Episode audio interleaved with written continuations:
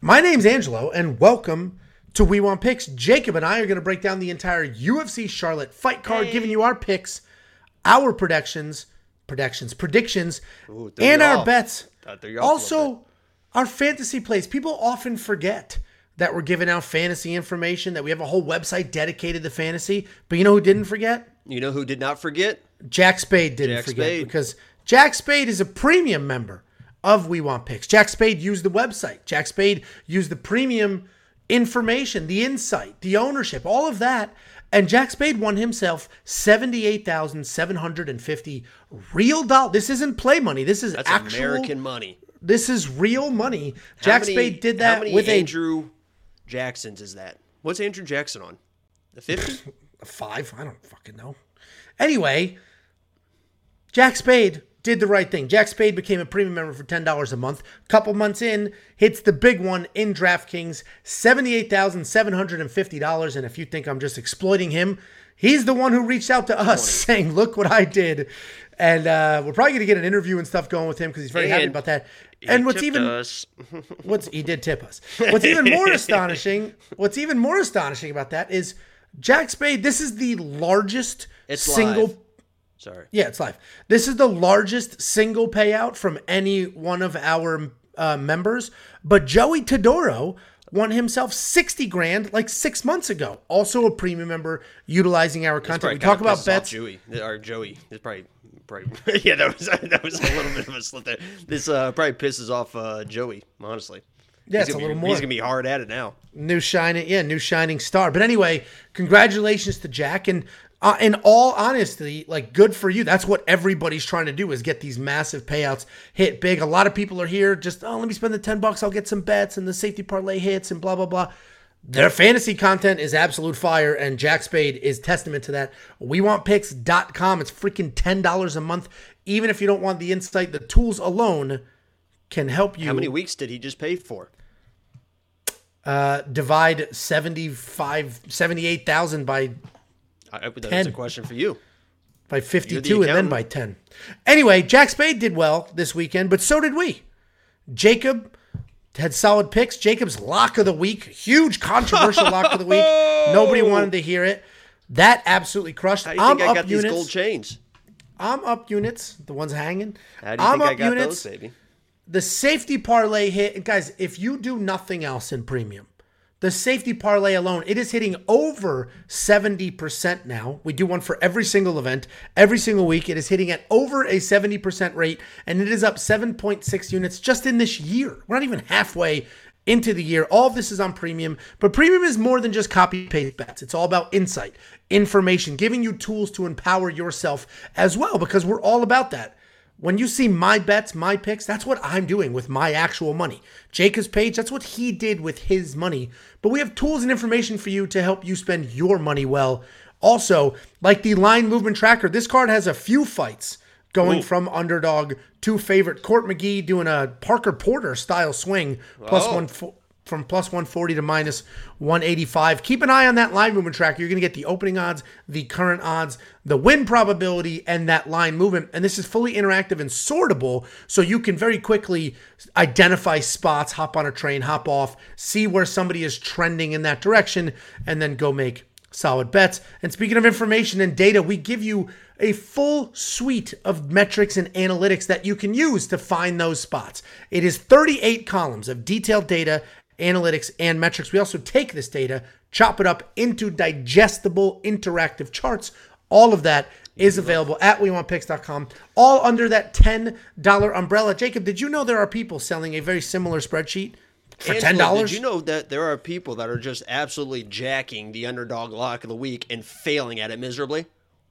I uh, saw something about that on Twitter. It happens. We also accept credit cards. I don't blame now. them. It's a great idea. I don't blame them. It is a good. Hey, a lot of people have copied what we do, and that's the. Uh, it's a compliment. We know we're doing it well. I don't know what the hell you're eating right now. You're at work, but fine. What do you I'll send mean? you You know- 50 you know bucks. exactly what I'm eating. There. Oh, the oh, you came to Jacob came to my house for UFC 288. My daughters were eating cotton candy grapes, which are just regular grapes. Just I said, "Give me that shit," and I ripped them out of their hands. I said, "Give me that shit." it's- they're like just taking sweeter. grapes from a baby. And somehow Jacob had his first one ever. Then today he said there'd be pictures from Target eating cotton candy grapes. Anyway, Anyway. grapes are sweet enough, but because when you start eating a lot of these, it gets a little bit too much. But the flavor profile is definitely You don't different. expect It's, it uh, from a grape. Yeah, yeah, you don't expect it from a grape. Anyway, guys, we'll send you 50 bucks. I just paid out somebody five minutes before we came live. All you need to do is go to wewantpicks.com slash bets. Sign up with any one of our betting partners using our link. Make an account. We send you 50 bucks as a thank you. Wewantpicks.com slash bets. Sign up. Make a deposit. We send you 50 bucks, Cash App, PayPal, Venmo. You got to use the link. It's affiliate marketing. They're going to pay us. I'm going to break off some of that money and give it right back to you because we care very deeply about this community. I think this is a good fight card. A lot of other people trashing it, but let's go ahead up hit head up. Let's go ahead and hit up some of these super chats, and then we'll go dig in. People are already commenting about your tan. You're pretty proud of that tan. I'm very tan. I'm thank you so much. I'm brown. I'm Italian. I'm very How'd you go? brown. get- that's just a natural. You're out in the sun, walking around, doing some yard work. Well, I know you're trying to shame me. I don't give a shit. I, first of all, I do walk a lot, so I get a little tan from that. But I went Shirt tanning. I went, see if I give a fuck. See, it's a little whiter here. Jesus Christ. Okay. Anyway, Holy. two dollars from Quint Lazaby says, Happy birthday, boys." Quint. Happy birthday, Jake Spade won himself some salary. Jake Spade absolutely dominated. Thank you very much for the two dollars super chat. Quint. Five dollars from Sam Pierce, looking dummy thick as usual. Thank you guys for the stream today. If you're not a premium member, you are the reason Darwinism exists. Sam, thank you very much. I also suspect some of the people who are not premium members may not know what Darwinism is. Are you an um, evolution guy? Let's talk. If they were smart enough to know Darwinism, they would be smart enough to be premium members. let's talk about it. What's Okay. your What's your uh, What do you believe? We're not doing that. Five dollar super chat from Santiago Mendez. Thanks for the Jan and Frevola pick. You're welcome. You had Jan, Angela. I did in my quick picks, and then I flipped it for the Mm. two. So I, I was on both sides of that. Can't can't lose like that. Joey T disgruntled. Everyone smash the like, become a member if you haven't yet. Everyone heard I won before, but now Jack proves anyone can do it. As Joe Let's mentioned, he he If won Joey T can something. do it. Anyone can do it. You know what I mean? Joey T can do it. Anybody can do it. So it was already proven when you hit that jackpot, Joey T. So we have two community members. We've been doing this for less than one full year. Less than one full year has premium members exist, existed, and two people have already won a com- seventy-eight thousand plus sixty thousand. That's got to be five hundred thousand two hundred and eighty-three dollars and forty-seven cents, if my math is correct. It's not not that. Let's go ahead and jump in. Opening up the UFC Charlotte card, we have Jessica Rose Clark coming back after a gruesome, it actually wasn't very gruesome, but after an arm break to take on Tainara Lisboa. Tainara Lisboa is the only UFC debut on this card. Jessica Rose Clark, 11 and 8 overall, 2 and 3 in her last five, and she's coming off back to back submission losses. She's taken on Tainara Lisboa, 5 and 2 overall, 4 and 1 in her last five, and as I mentioned, this is her UFC debut. And this is an interesting fight because Jessica Rose Clark is a slick striker. She is coming off these back to back submission losses, but she actually has some takedowns in her back pocket, right? She's had several takedowns in a lot of her fights. Uh, she's averaging almost two per fight. So she is able to mix in offensive takedowns. She just doesn't seem to do well with the raw grappling, but she's a slick striker with fast, powerful, straight shots. And that actually could be a problem for Tainara Lisboa because Tainara Lisboa is a Muay Thai striker. She's got a Muay Thai background and she likes to load up on her feet. She throws wild knees in the clinch. She works really, really well. And she's going to come forward, throw aggressive, and look for that finish. My only knock on Tainara is when she's throwing those shots, everything is looped. Even her jab is not straight up the middle. She's looping it a little bit. Mm. And somebody like Jessica Rose Clark, who is technical, could literally beat her to the punch. She could send it right up the middle and catch her before the loops come in. All of that being said, I do think Tainara's going to win this fight. I've got a small little $20 bet 0.2 units, 20 units, 100 bucks. $20 bet on her at plus 122. That line is moving. I believe she's even money now. Or actually, minus 110. We see it right there. Um, because I do think that Tainara is going to come forward. She's going to be aggressive. She is obviously very dangerous. Jessica Rose Clark is a solid striker. She's finally going to be in a striking match, but. I don't know what that arm is like. I don't know how what her psyche is like fighting, you know, basically for her UFC career coming off that arm break. And this is striker versus striker. I'm going to go with the underdog here. She's the more accomplished striker. I think she's probably the more dangerous striker. Um, but only a $20 bet because this is not a guarantee. What do you think, Jakey? What are you laughing at? Uh, that last comment is like the most random comment I've ever seen in my life. I, am not even going to repeat, but it's the most guy, random comment. Guy has a I hot think, wife. Good for him. Uh, something like that. Yeah. Um, um, I think the big elephant in the room, besides Angelo, is Lisboa's competition in MMA. I mean, when you look at the, the people that she has fought, they basically have no wins. And you're going to see that a lot on regional scenes, right? It's tough when people are making their UFC debut, coming off regional scenes, because most of the fighters you're going to fight are not very good. People are going to say th- the same thing with Pete Rodriguez. Oh, he's fought nobody and stuff. It's like you can't really help. You can't really sucks. fel- You can't really help who you fight. And when she fights these people, she beats the shit out of them. So it's like she's doing what she's supposed to do on the regional scenes. Angelo nailed pretty much the entire breakdown. Jessica Rose Clark, a very, very good kickboxer who kind of found wrestling and then started to just kind of default in the wrestling, which really got her in trouble because she's not really a jiu-jitsu practitioner. So she was using, trying to get these takedowns, these clinch positions. She was trying to clinch, you know, Stephanie Egger. What was it? I think it was Stephanie Egger, right? Two fights ago. One of Yeah, them. Stephanie Egger. Yeah, she was Back she was back. trying to clinch Stephanie Egger, a, a, a- judo, a high level judo person. I don't know why that was the game plan. She got tossed down armbar. then she came in against Julia and tried to clinch her after she was actually she didn't try to clinch her. She hurt her, got too aggressive in the striking, got taken down, and then got armbarred again. So, like you said, this should be the better matchup for Jessica. She should be able to strike if she wants to strike, but if she wants to wrestle, this actually might be the time to wrestle. I know Lisboa can be taken down. She is, I think, a purple belt. She has slick jiu-jitsu. jujitsu after getting taken down for sure. Right. So she she knows what she's doing uh, in there. But you know, I, I felt great about this matchup going into when I was like, oh, Muay Thai world champion versus Jessica Rose Clark, who's pretty good everywhere, and as you mentioned, a good striker. But that Muay Thai championships were 2012, 2013, 2014, some, somewhere around there. That was a And long like time ago. 30 Muay Thai champ. Like there's not one Muay Thai champ. You know what I mean? Like Right. People are going to be like, oh, she fought Shevchenko to a decision. That was literally 13 years ago. Um, and when I'm looking at her Instagram, when I'm thinking of a, a Muay Thai champion and somebody that's coming in, a dominant striker, and she's got all the, the training videos, she's obviously working hard. I mean, every single post is like, boom, boom, training, training. And I'm watching her hit mitts, and I know everyone can look good hitting mitts, and I've heard that time and time again. But when I'm watching her, you know, I'm not I'm not seeing the speed and the snappiness that I would expect when I'm watching Jessica Rose Clark hit mitts. I mean, it's fast, it's down the pipe. As Angel mentioned, Lisboa, it's like, oh man, like what are we doing here? Like this is she should be the better striker in this matchup, so she is going to be my pick because it's hard to trust Jessica Rose Clark with anything except for my heart. But I got to go with Lisboa in this matchup. Uh, I, I think that she should be the better striker uh, in a mostly striking matchup, and uh, you know that's why I put a bet on her as well. And you know she's gonna be my pick, but uh, Jessica, I'm, I'm rooting for you. I think uh, I, I agree with you. That's why I did just 20 bucks, 0.2 units at, at decent plus I money. pumped it up. You move the line, is what you're saying? No, I, I did more than fucking point two. Oh, well, you're just a baller. I have a family to That's I got support. That's why I got those gold chains, and you got that. what is that back there? Uh, two Stuff on the floor children. back there. Yeah, that's. That's stuff we're moving. Those are expensive lamps from Pottery Barn. Okay. I bet they are. Yeah.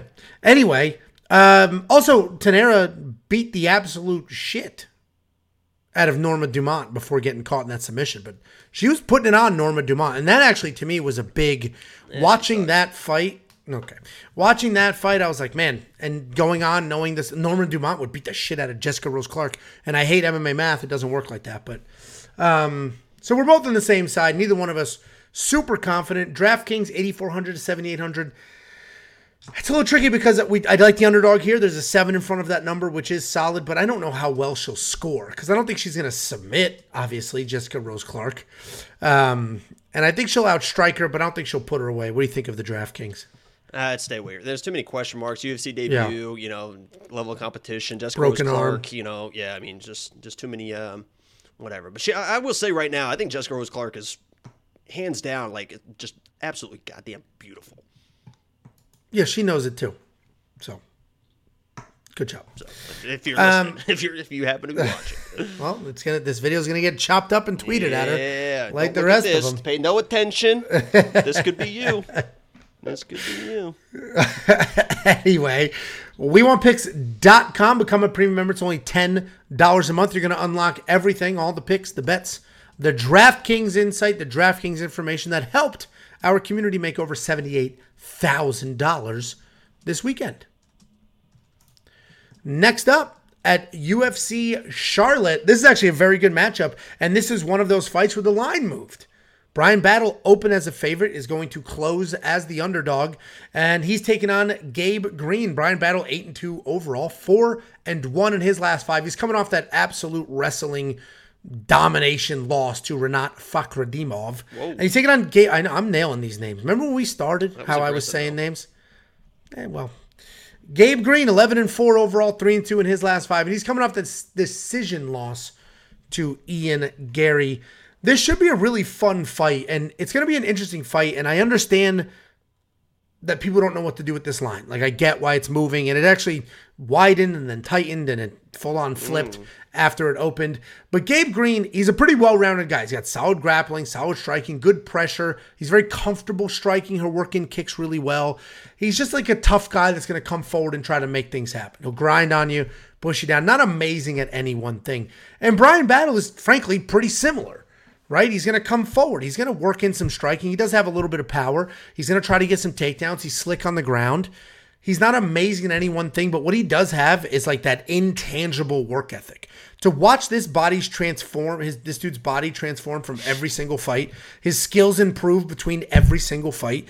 To watch him in that fight with Fakhretdinov, he got manhandled. Two judges said he gave up two 10-8 rounds, which is a bad, bad like that's a bad decision. But at no point in that fight did this dude give up on himself.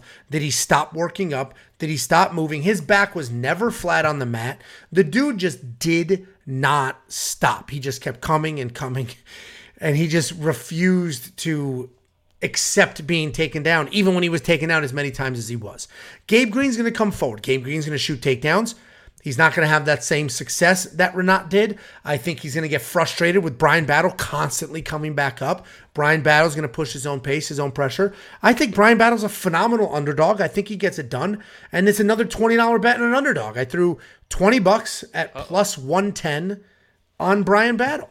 Jacob, you disagree? I don't. Yeah, I don't. I don't disagree completely because Bryan Battle, as you mentioned, is a, is a tough dude, and he, he probably is. You know, the, the odds are correct in my mind. I, th- I think this should be kind of a pick'em fight. But when I watch Bryan Battle fight, you know, I, I see him in fights kind of get pushed around a little bit. Yeah, he is tough and he can get out tough. But even that like that Tresean Gore fight, he's just constantly his back against the fence. The last fight, he's back, against the fence. And Gabe Green, that's how he fights people. He wants to get in your face. He wants to push you back. You saw that um, in the Ian Garry fight. You see that in fight. I mean, he's pushing you. He's pushing you. He's a tough dude. He can eat shots to give shots, and then he will mix in some takedowns as well. I agree. I don't think he's going to have great success with the takedowns, but the threat of the takedown is going to keep Bryan Battle keep backing up. Now, Bryan Battle comes in and he dictates the pace and he dictates the pressure. He can win this fight. He absolutely can win this fight because that's when he's going to be able to land his big shots, as you saw with this big head kick knockout. If he can get that space, he's a long dude with big power, and if he lands, it's going to start hurting people. The issue is, I think that his back is going to be against the fence pretty much the entire fight, and he's not going to be able to land that big shot on Gabe Green. Even, even if he does, kind of off the back foot, kind of off the back cage shot, Gabe Green can eat those shots. You saw Ian Garry landing some really, really solid shots. He just kind of walks through them. I mean, that guy just doesn't give a shit. And he, and he just he's he's not just following you around. He's throwing stuff out. He's just constantly working and throwing stuff out. And both these guys are tough. I, I think that this is a decision fight, and anytime it's a decision fight, especially we got what is this North Carolina judges now. We have no idea what what they're going to be doing, you know. So, you know, I think it's going to be a decision fight. Anything can happen. I just feel like Gabe Green is going to have the the pressure and, and, the volume to be able to sneak out that decision. But I don't disagree that Bryan Battle's not a not a terrible pick. I mean, there, there's definitely a world where he comes in and wins this fight. I just think that Gabe Green is going to have the pressure, going to have the volume, maybe mix in a takedown or two, steal some rounds, win a decision.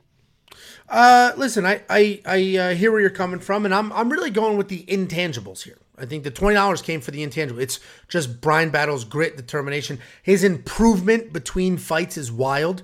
Does and he, um, is that a little bit motivating for you to see his uh, body transformation?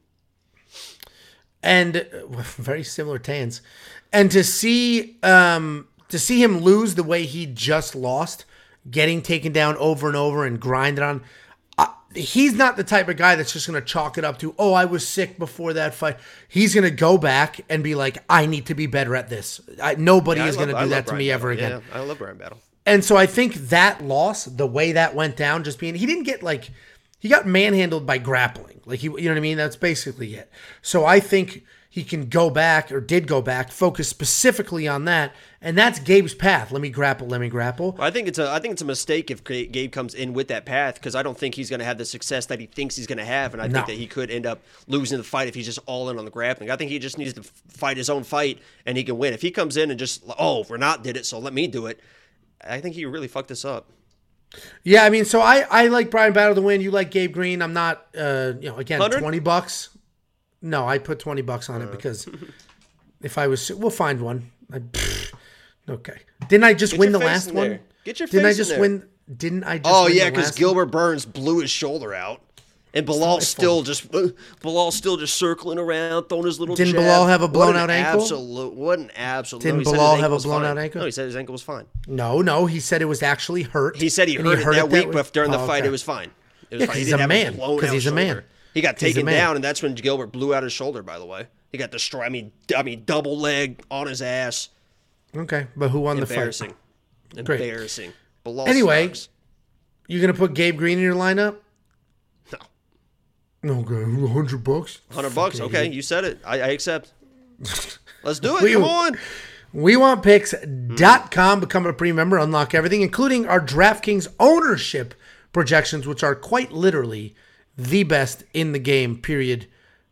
End of story. It's only $10 a month. Just click become a member at the top, and you will instantly unlock everything that you could ever want to help you make money watching fights. Hmm.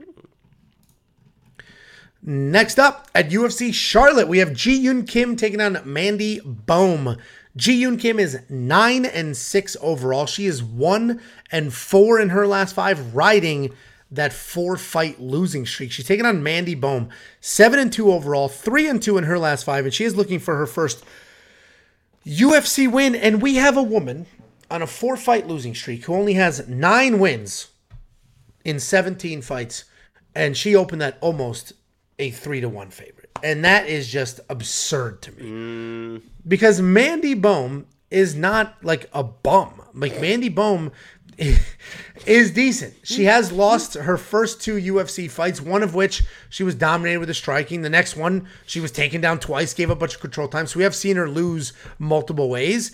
Despite that current streak, though, she is pretty good everywhere. If you go back to the regional scene and watch that tape, She's not great anywhere, but her striking is solid. Her grappling is pretty solid. Um, she'll work in takedowns on the regional scene, make things happen. We just haven't seen that yet in the UFC. She's taking on Ji Yeon Kim. Ji Yeon Kim likes to fight at range. She likes to pick people apart. I'm dogging her for that four fight losing streak, but a couple of bad decisions in the mix. She's got solid output at six significant strikes per minute. Takedown defense, though, is not very good. Uh, she's actually given up takedowns in five of her UFC, six of her UFC, five of her six UFC losses. And she does have solid submission defense, but she doesn't scramble well and just ends up being held down the entire time. I'm to pick Kim here because in order for Mandy to win, she's going to need to wrestle. I have seen her wrestle on the regional scene. I know she has those takedowns, but I've yet to see her do it in the UFC, so I can't just assume that all of a sudden she's going to pull that out. So Ji Yeon Kim's going to be the pick, but if Mandy Bohm comes in here and wrestles, as we've seen her do outside the UFC, I think she can get Kim down and hold her down and and win this fight that way. But anybody betting money on this fight, I mentioned the quick picks video, deserves to lose their money. You're you're financially Get your hands and- cut off. you're financially irresponsible. It's absurd. Like this, it should be a trap. The sports book, sh- it should be a trap from the government. Who bet on that fight? Okay. What's Let's the keep uh, what's the best hold knife their money to cut a for hand them. off? You think? I don't know if I remembered from The Office what he said the best knife was for a goose, goose's neck. I would say that answer. Like a serrated edge, probably. The bone's No, that's not how you chop. Obviously, you if you're gonna, chop. if you're gonna, yeah, if you're gonna chop it, that's easy. I mean, you can use pretty much anything on that. But if you're gonna actually cut, I mean, I'm trying to think. it has to be a chop. It has to be a chop. I don't know. What do you think of this fight, Jacob? bone? I think Yes, could you can chop bone. through bone. No, I'm saying. Okay. I'm just, What do you think of this fight, Jacob? uh, yeah, I think everything that you said good about Mandy is incorrect, but everything you said bad about her is 100% accurate. Listen, she's she she's a confident fighter. I mean, she comes in there and she believes that she's going to win every single fight, and you can see that when she is in striking exchanges. She's a confident fighter, but her striking, her grappling, everything she does is just so sloppy, and there's just no speed to it. There's no power to it. Everything's a little bit loopy. Everything seems a little bit lackadaisical, and sometimes those girls clean things up. I mean, sometimes those girls realize, okay, I, this is my UFC opportunity. This is probably her last chance. If she loses this, she's probably gone.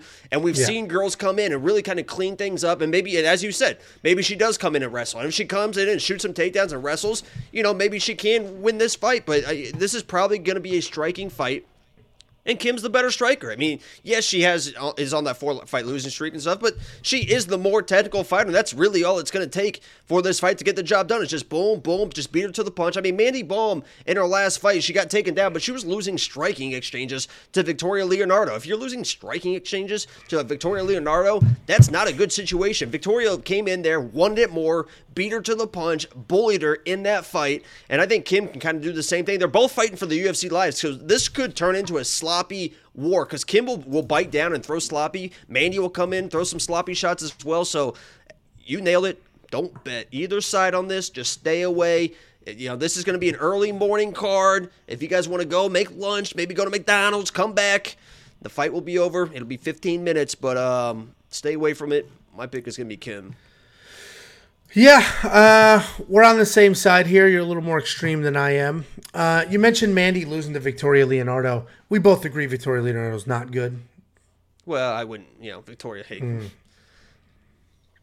I don't, I don't try to. I, I try to not to disrespect fighters. Yeah, and and in fact, you did make Victoria Leonardo your lock of the week at one point. How'd that go? Yeah. Uh, that go? I believe she dominated. I don't think I've ever lost a lock of the week. If I'm, I don't think that's how that went. I'm trying to remember. If I'm four in a row. Yeah, I'm um, sure. yeah, I'm trying to remember that last loss, and I think it was 2019, maybe. I don't. I don't yeah, no, it wasn't. It wasn't great for you. So yeah, credibility's a little out the window on this one, but um, we're on the same side here. Obviously, the safest wait, bet the fact, is. Wait, wait. The fact that I picked Victoria Leonardo as my lock of the week gives me no credibility for this fight somehow. What kind of math is that? Yeah, because Victoria's trash, and you thought she was amazing. So now, you know, the things you say here are just not yeah. good. Okay. Well. Anyway, uh, I think the safest bet on this is obviously the over on rounds, and frankly, mm. parlay that, parlay that with uh, minus three forty. Parlay it, parlay. Jesus. Not a huge fan of parlaying overs when it's two and a half because you're just like begging for a decision. Overs. I'm I've, I've absolutely hate. There's nothing I and I talk about in a live stream is because you're rooting for a boring you. You, yeah, you're rooting for not a finish. It's like why why why would I want to place a bet and be like don't finish up, don't finish? You know, it's like what the yeah. fuck? I want to root for action, baby. That's why we go crazy. It's like when Ed Herman uh, got finished right before the two and a half mark. Anyway, you kind of finish with your two and a half sometimes too, a little bit early. You gonna spend the eighty nine hundred dollars on your hero Kim? Uh, no.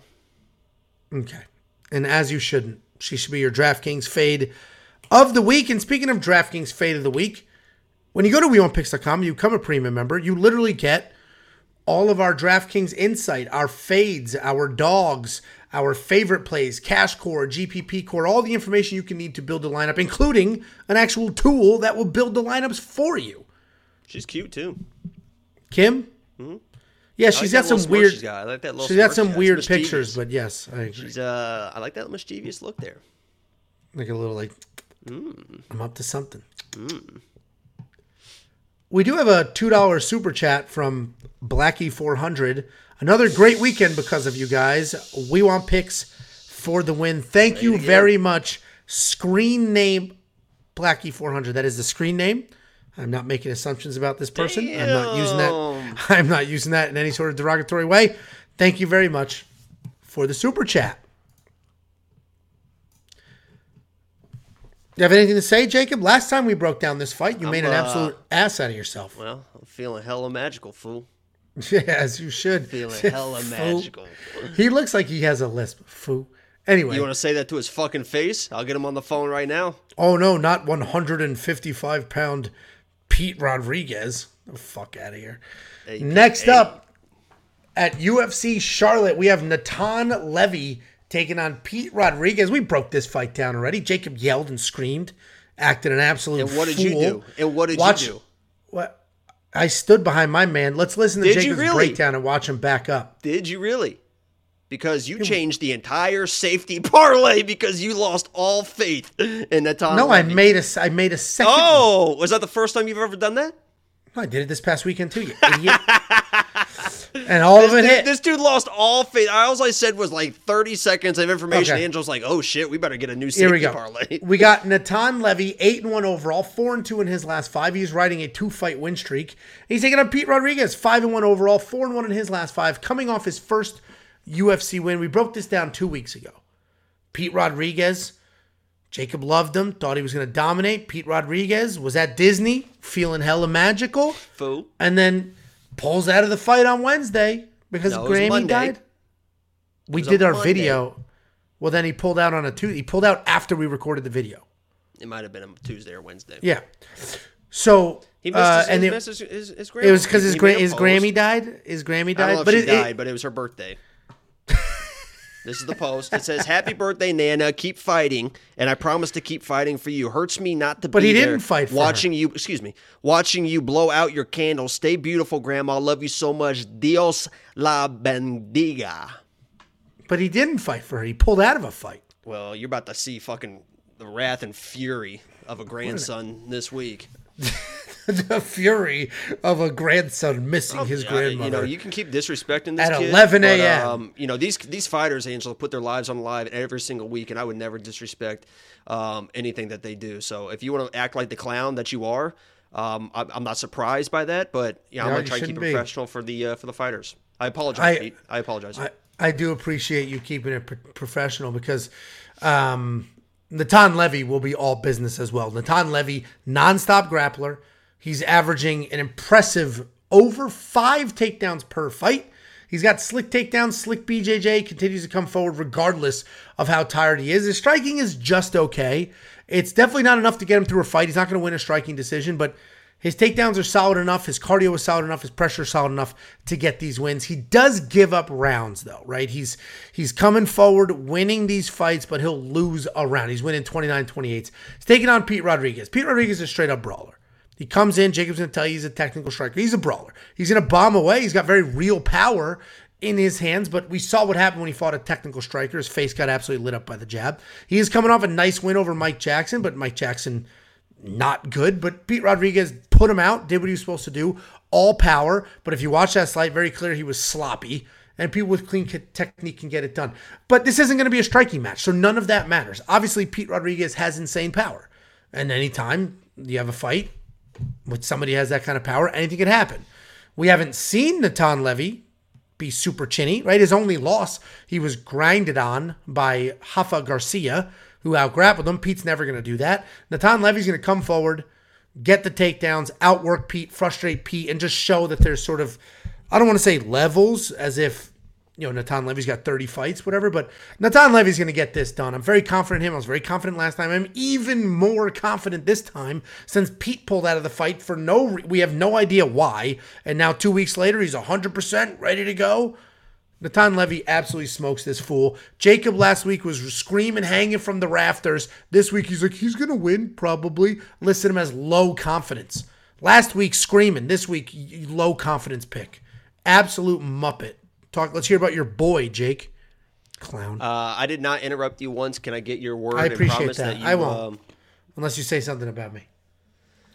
Here's the deal, and I'm going to break this down as an actual breakdown because I've spent a lot of time watching these two fight. I, I've watched a lot of these fights because Pete Rodriguez a few weeks ago was my lock of the week, and there's reason for that. Angel mentioned the grappling of Natan Levy. If Natan Levy comes in, shoots takedowns, he's going to win the fight. I mean, if he comes in, shoots takedowns, get takedowns, he's going to win the fight. I have no, I have no argument there. He is going to be the better grappler. Pete started off as a, a jiu-jitsu guy, but he doesn't have the wrestling, and he can get out out grappled. So I have no argument there. But Natan Levy has shown that he does not really grapple until later on in the fights. He, he will grapple when he starts getting tired. He will grapple when he starts losing striking exchange. And he does have success when he goes to it because he can do that later in fights. But early in the fights, he will stand and he will strike. Now, as a striker, he is mostly kicks, right? As a boxer, he's not a very good boxer, but his kicks are lethal. I mean, he will light people up with those kicks. The issue is, as a southpaw, he is lighting up conventional fighters with his kicks. He is throwing that left kick to the, the inside leg. He is going to the body, then he works the head. He's just throwing it, throwing it, boom, body, head, body, head. Pete Rodriguez can fight as a southpaw. So now 85% of everything that Tom Levy wants to do with his kicks, and that's mostly his striking, is now gone fighting a southpaw. As a boxer, he gets hit. He does not like the pressure of a pressure boxer, and that's exactly what Pete Rodriguez is. The same combinations that you saw uh, Genaro land on Natan Levy, and he was landing shots. I mean, the Natan Levy gets hit in the boxing. Pete Rodriguez can throw those exact same combinations and throw them even more technical than Genaro was. Yes, he was getting lit up by Jack Della Maddalena. Jack Della Maddalena has one of the best jabs in the UFC. So yes, he was lighting Pete Rodriguez up with those jabs. Natan Levy doesn't possess the boxing of Jack, De- De- Jack Della Maddalena. Natan Levy, his path to victory is to wrestle, but you listen to the interviews before the last fight. Natan Levy said, Listen, this guy's going to come forward. He's going to pressure me. I have to get the respect. And this is the quote. It's not the exact quote, but this is a quote. There's going to be a point where I need to bite down and gain some respect, or he's just going to keep pressuring me. So Natan Levy is not even thinking about wrestling or this. He's talking about, I'm striking with this guy. I'm going to get my respect, and I'm going to outstrike him. And I think that's going to be a big, big mistake. Pete Rodriguez is the better striker. If he can get inside, in the pocket, he's going to bring that 170 power to 155 and knock this dude out. Now, as you mentioned, if he if he's shooting takedowns, that's what he should do. But I'm still all in on Pete Rodriguez this week. If if this turns into a boxing match, he's gonna knock this dude out. Yeah, I just don't see it. Obviously, anybody with power can use power in a fight. I just, I just absolutely do not see it. I just don't see it, and I appreciate that was a technical breakdown. I don't think any of that shit matters. I think you're way overcomplicated. This we've you're got acting, a guy. You're acting like Natan Levy comes in and just shoots takedowns and shoot. He didn't shoot a takedown until the end of the second round versus Genaro. He was in there striking, getting hit, still striking, throwing his kicks. Okay, he and he felt and he and he felt no danger. Yeah, he felt Oh yeah, no because danger. he was blasting the body, blasting the head against a conventional fighter. He's having Okay. success with that. But even in boxing exchanges, he was getting lit up, and he runs away when people are, are getting in his face and striking. He just runs away. then you should bet that this dude is plus two eleven. You should be betting everything you have on him. Half already the bet him. chat, half the chat, yeah, a little tiny prop bet. Half the chat agrees with you too. All of you, this line barely moved, and it looks identical to two weeks ago. Everybody in here talking about this is a guarantee. I've never been so confident a five oh one fighter. You're gonna get plus two eleven. You need to be betting all of your money on this. If you've never been more confident in a five and one fighter, Wait, these wait, are I mean, phenomenal this- odds. Okay, let me say this. Let me say this. Angelo, if you're so confident, why aren't you betting everything you have on Natan Levy? You think it's going to be an easy fight? He's just going to take him down. He's going to control him. You said it's going to be the easiest. It's it's cut and dry. There's no path to victory for Pete Rodriguez. Have So you not checked you? behind the paywall? Have So you why not are checked you behind the paywall? No, you said bet everything on it. What do you put up? You put him in the third leg of a parlay. Yeah. okay, At minus- so it goes minus both 250. ways. Stupid At fuck. minus It goes both ways. You're If telling us to bet everything on the two to one dog. You've got the favorite was- that you think is gonna is the lock of the century. Yes. Bet it all. Bet And it I'm all, putting- Angelo. And I've put my entire, my whole reputation is the same. oh, your reputation. And I'm putting it all on the line. Not the wallet, the reputation. I got it. The No whole problem. thing is a safety No problem. No, I get And it. he's in it. I get he's it. He's in it. No, Yeah. I get it. No. Talk both sides of your mouths. Low level confidence pick from Jacob, but he's going to talk like this. High confidence pick from Angelo. Put Mm-hmm. So him you in. have a straight up money line on parlay. Natan Levy, right? He's plus money. He's Oh, wait, no, minus no, no. money. I Yes or no? need to put Yes or no? Yes or no? You no, have a I have uh, him in the safety parlay. Which, if you know how that works, is multiple units. Oh shit. So I'm going to see Pete Rodriguez in your DraftKings lineup.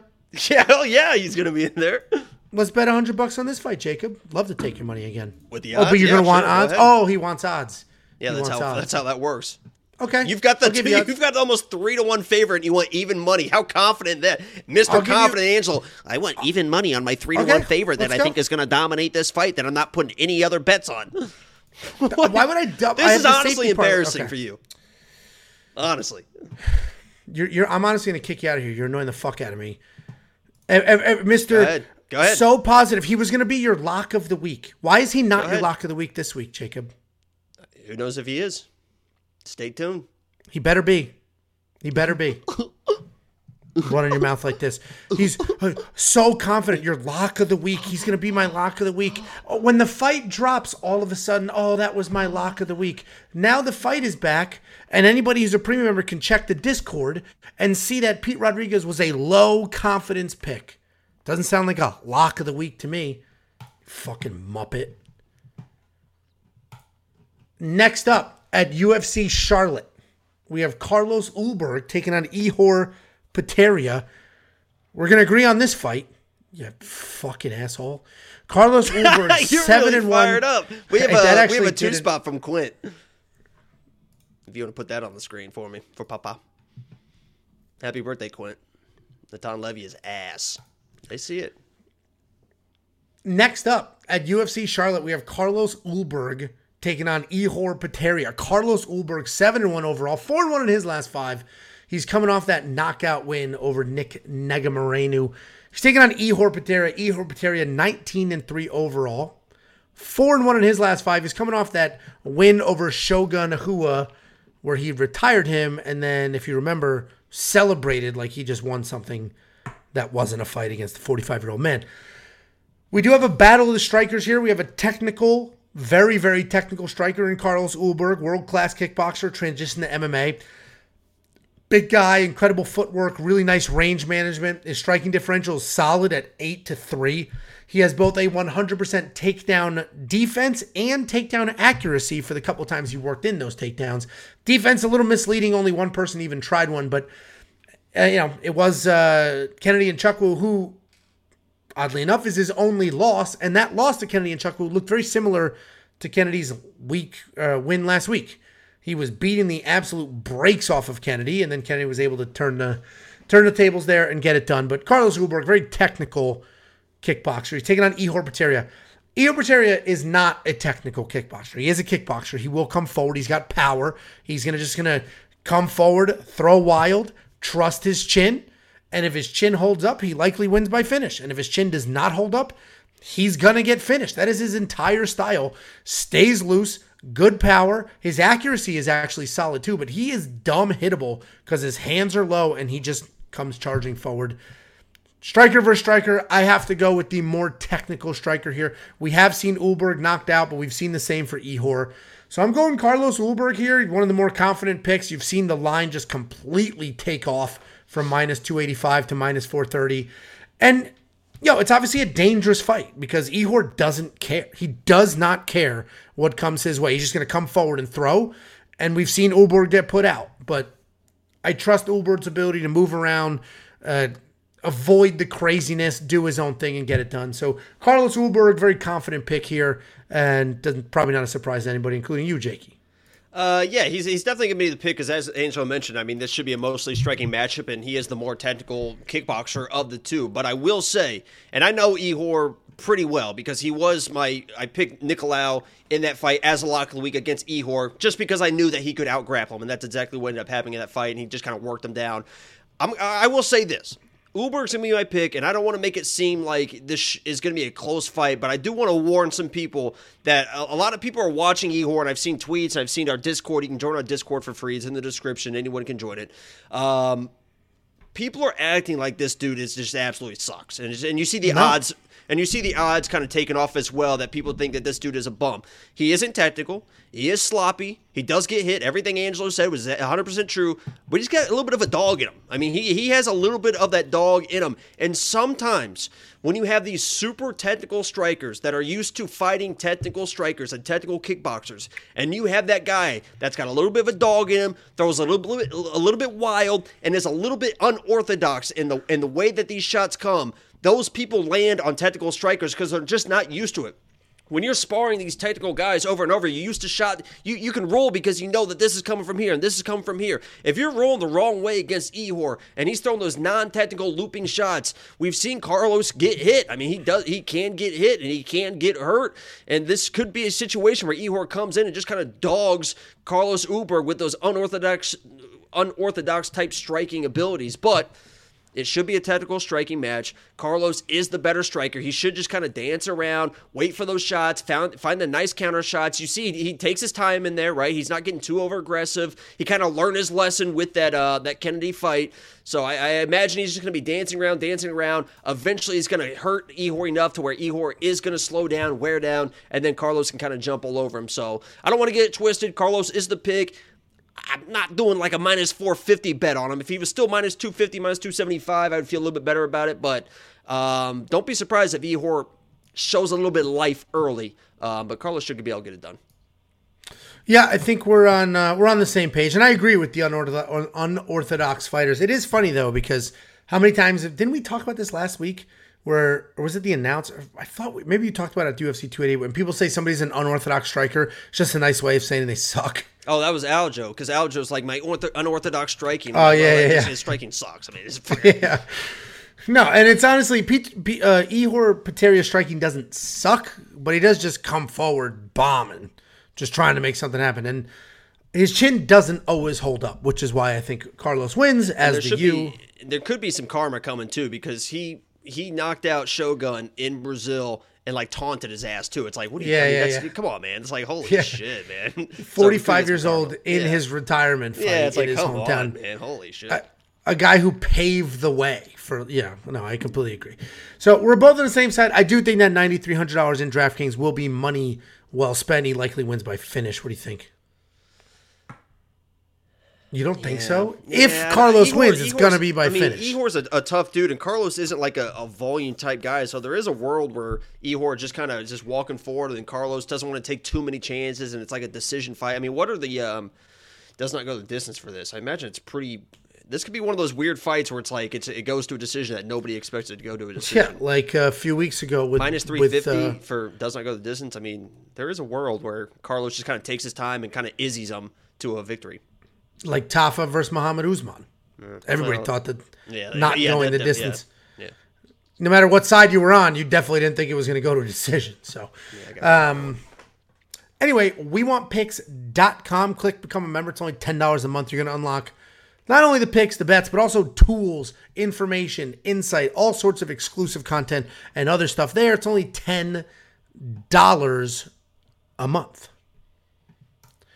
Next up at UFC Charlotte, we have Cody Stamann taking on Douglas De Andrade. Cody Stamann, 21 and 5 overall, 2 and 3 in his last five, riding a nice two fight win streak. Douglas Silva De Andrade, 28 and 5, 3 and 2 in his last five. He's coming off that close loss to Saeed Nurmagomedov.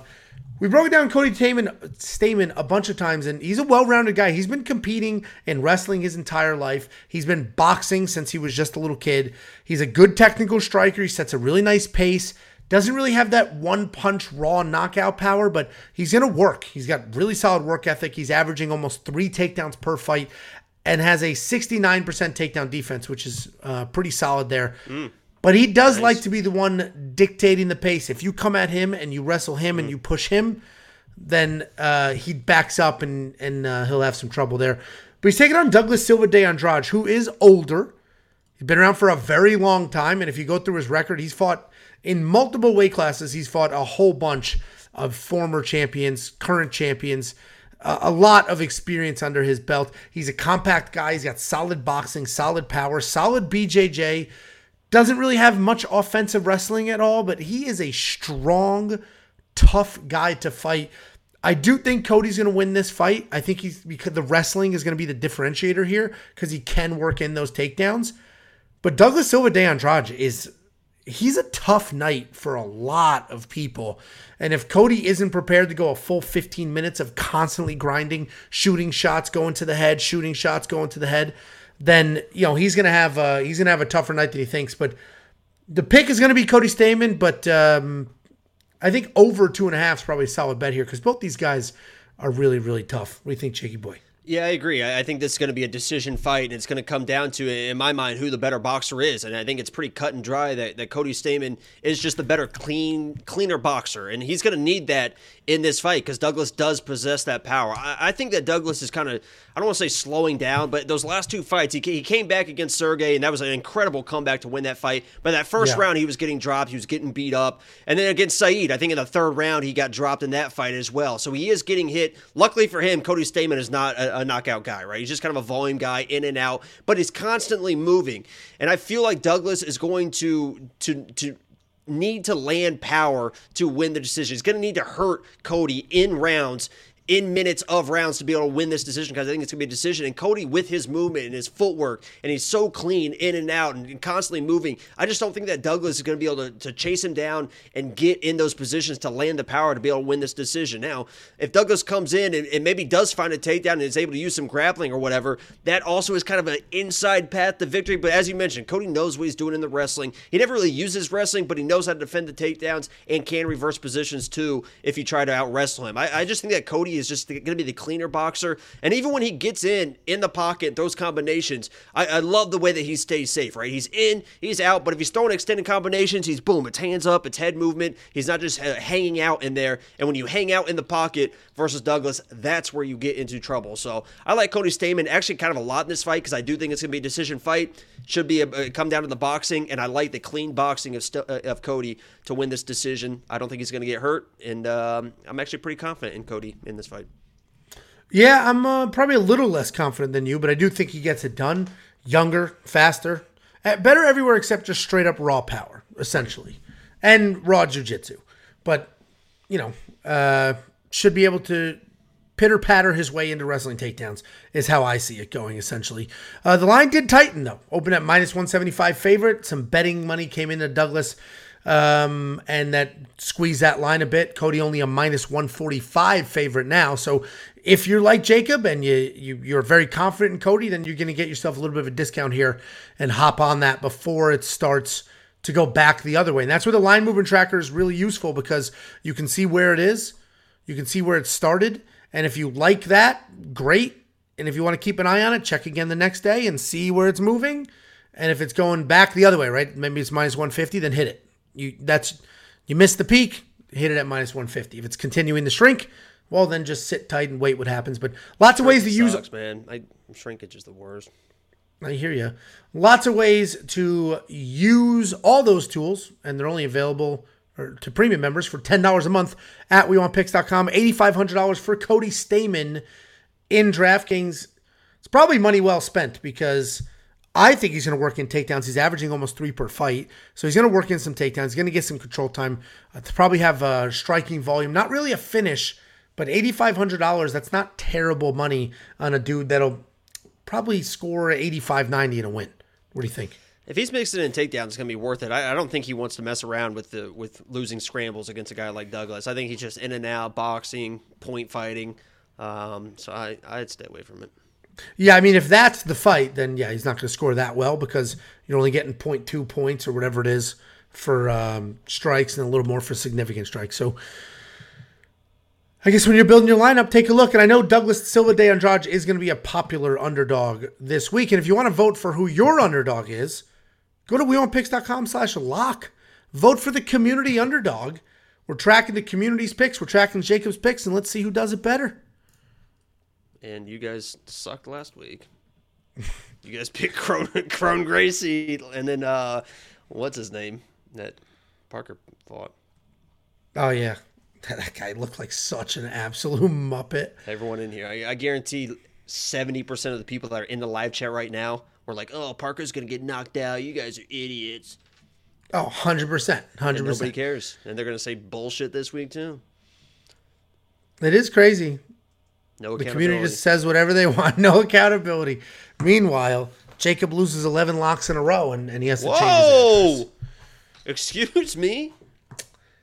Next up at UFC Charlotte, we have the rebooked Carl Williams taking on Chase Sherman. This fight was originally supposed to happen as a short notice fight a few weeks back. Chase Sherman was supposed to fight Chris Barnett. Chris Barnett dropped. Carl Williams stepped in, ready to go. Then on fight night, after our DraftKings lineups locked Chase Sherman dropped out of that fight, and this whole thing fell apart. It has now been rebooked, maybe three weeks. I forget how, how long ago that was. But we have Carl Williams taking on Chase Sherman. Carl Williams, 8 and 1 overall, 5 and 0 in his last five. Coming off his first official UFC win, he's taking on Chase Sherman, 16 and 11, 1 and 4 in his last five. Coming off that loss to Waldo Cortez. Carl Williams, powerful striker. He's always looking to send that right hand. He sends everything with power, but he does manage to keep those straight and solid. Meaning, earlier we talked about uh, what's her name fighting Jessica Rose Clark, sending everything with loops. Carl is sending stuff with power, but straight up the middle, landing nice and fast, not wasting any of that time, throwing in some looping action there.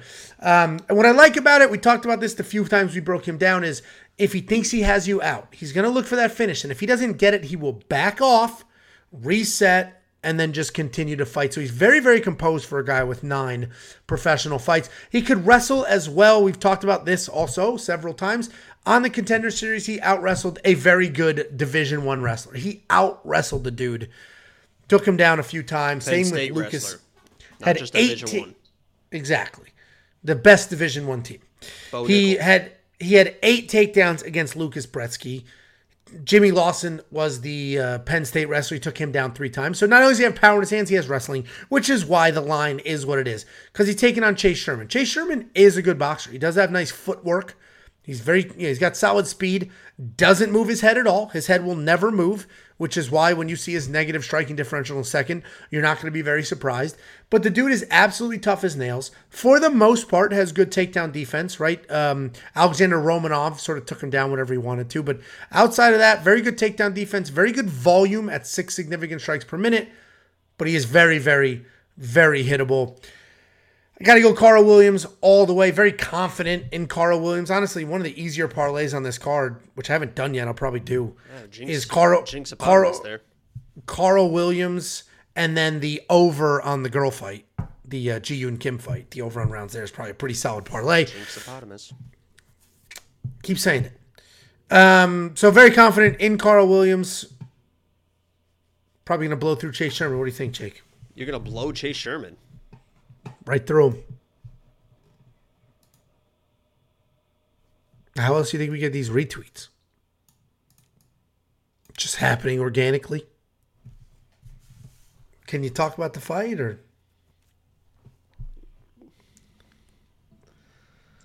I'll wait. I'm not gonna wait. I'm not gonna wait as long as you're gonna wait. Can you please break down this fight?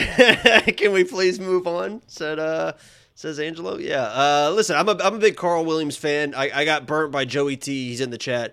Um, told me because I was watching that contender series fight. We were, we were doing a live stream contender series fight, and Joey T's like, "Oh, this Penn State wrestler is going to take down Carl Williams and dominate him." I'm like, "Oh shit, okay, he's a Penn State wrestler." And Carl Williams came in and just absolutely embarrassed that guy, just absolutely double legging him, taking him down, controlling him. And I see the same thing happen in this fight. I think he's going to come over, throw that big right hand into a takedown, and really kind of maul Chase Sherman and, and really try to find that finish that he wasn't able to find in those last couple fights. But um, you know, there is a world.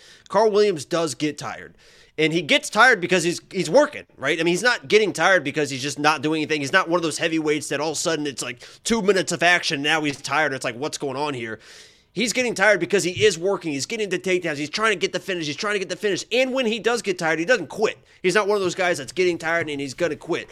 But there is an outside world where he is getting the takedowns, but Chase is tough and surviving. Now we're in the second round. Now he can't quite get the takedowns. And Chase is one of those perfect heavyweights for this situation because he's not a one punch knockout power guy. He's kind of a volume guy.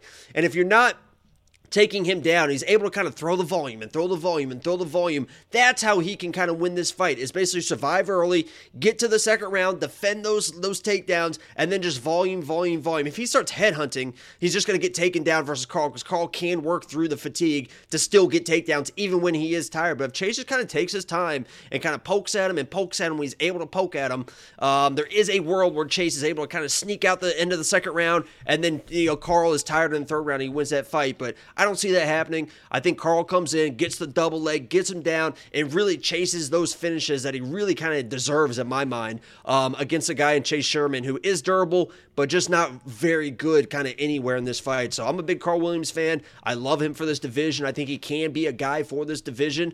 Um, he is aggressive, and I, I, just love his attitude coming into these fights. So I think he gets it done. I think he gets it done early, um, and I'm excited for him. This is, this should be a fun fight for him.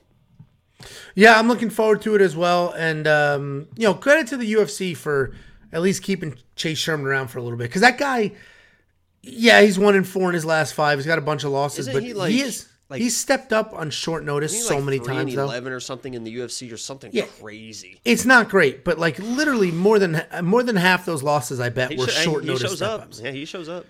He, the Alexander Romanov loss, he stepped up on a week's notice to get that. Like he's he's done that quite a few times. Ten. He has ten losses in the UFC in one, two, three, four. So he's four and ten in the UFC.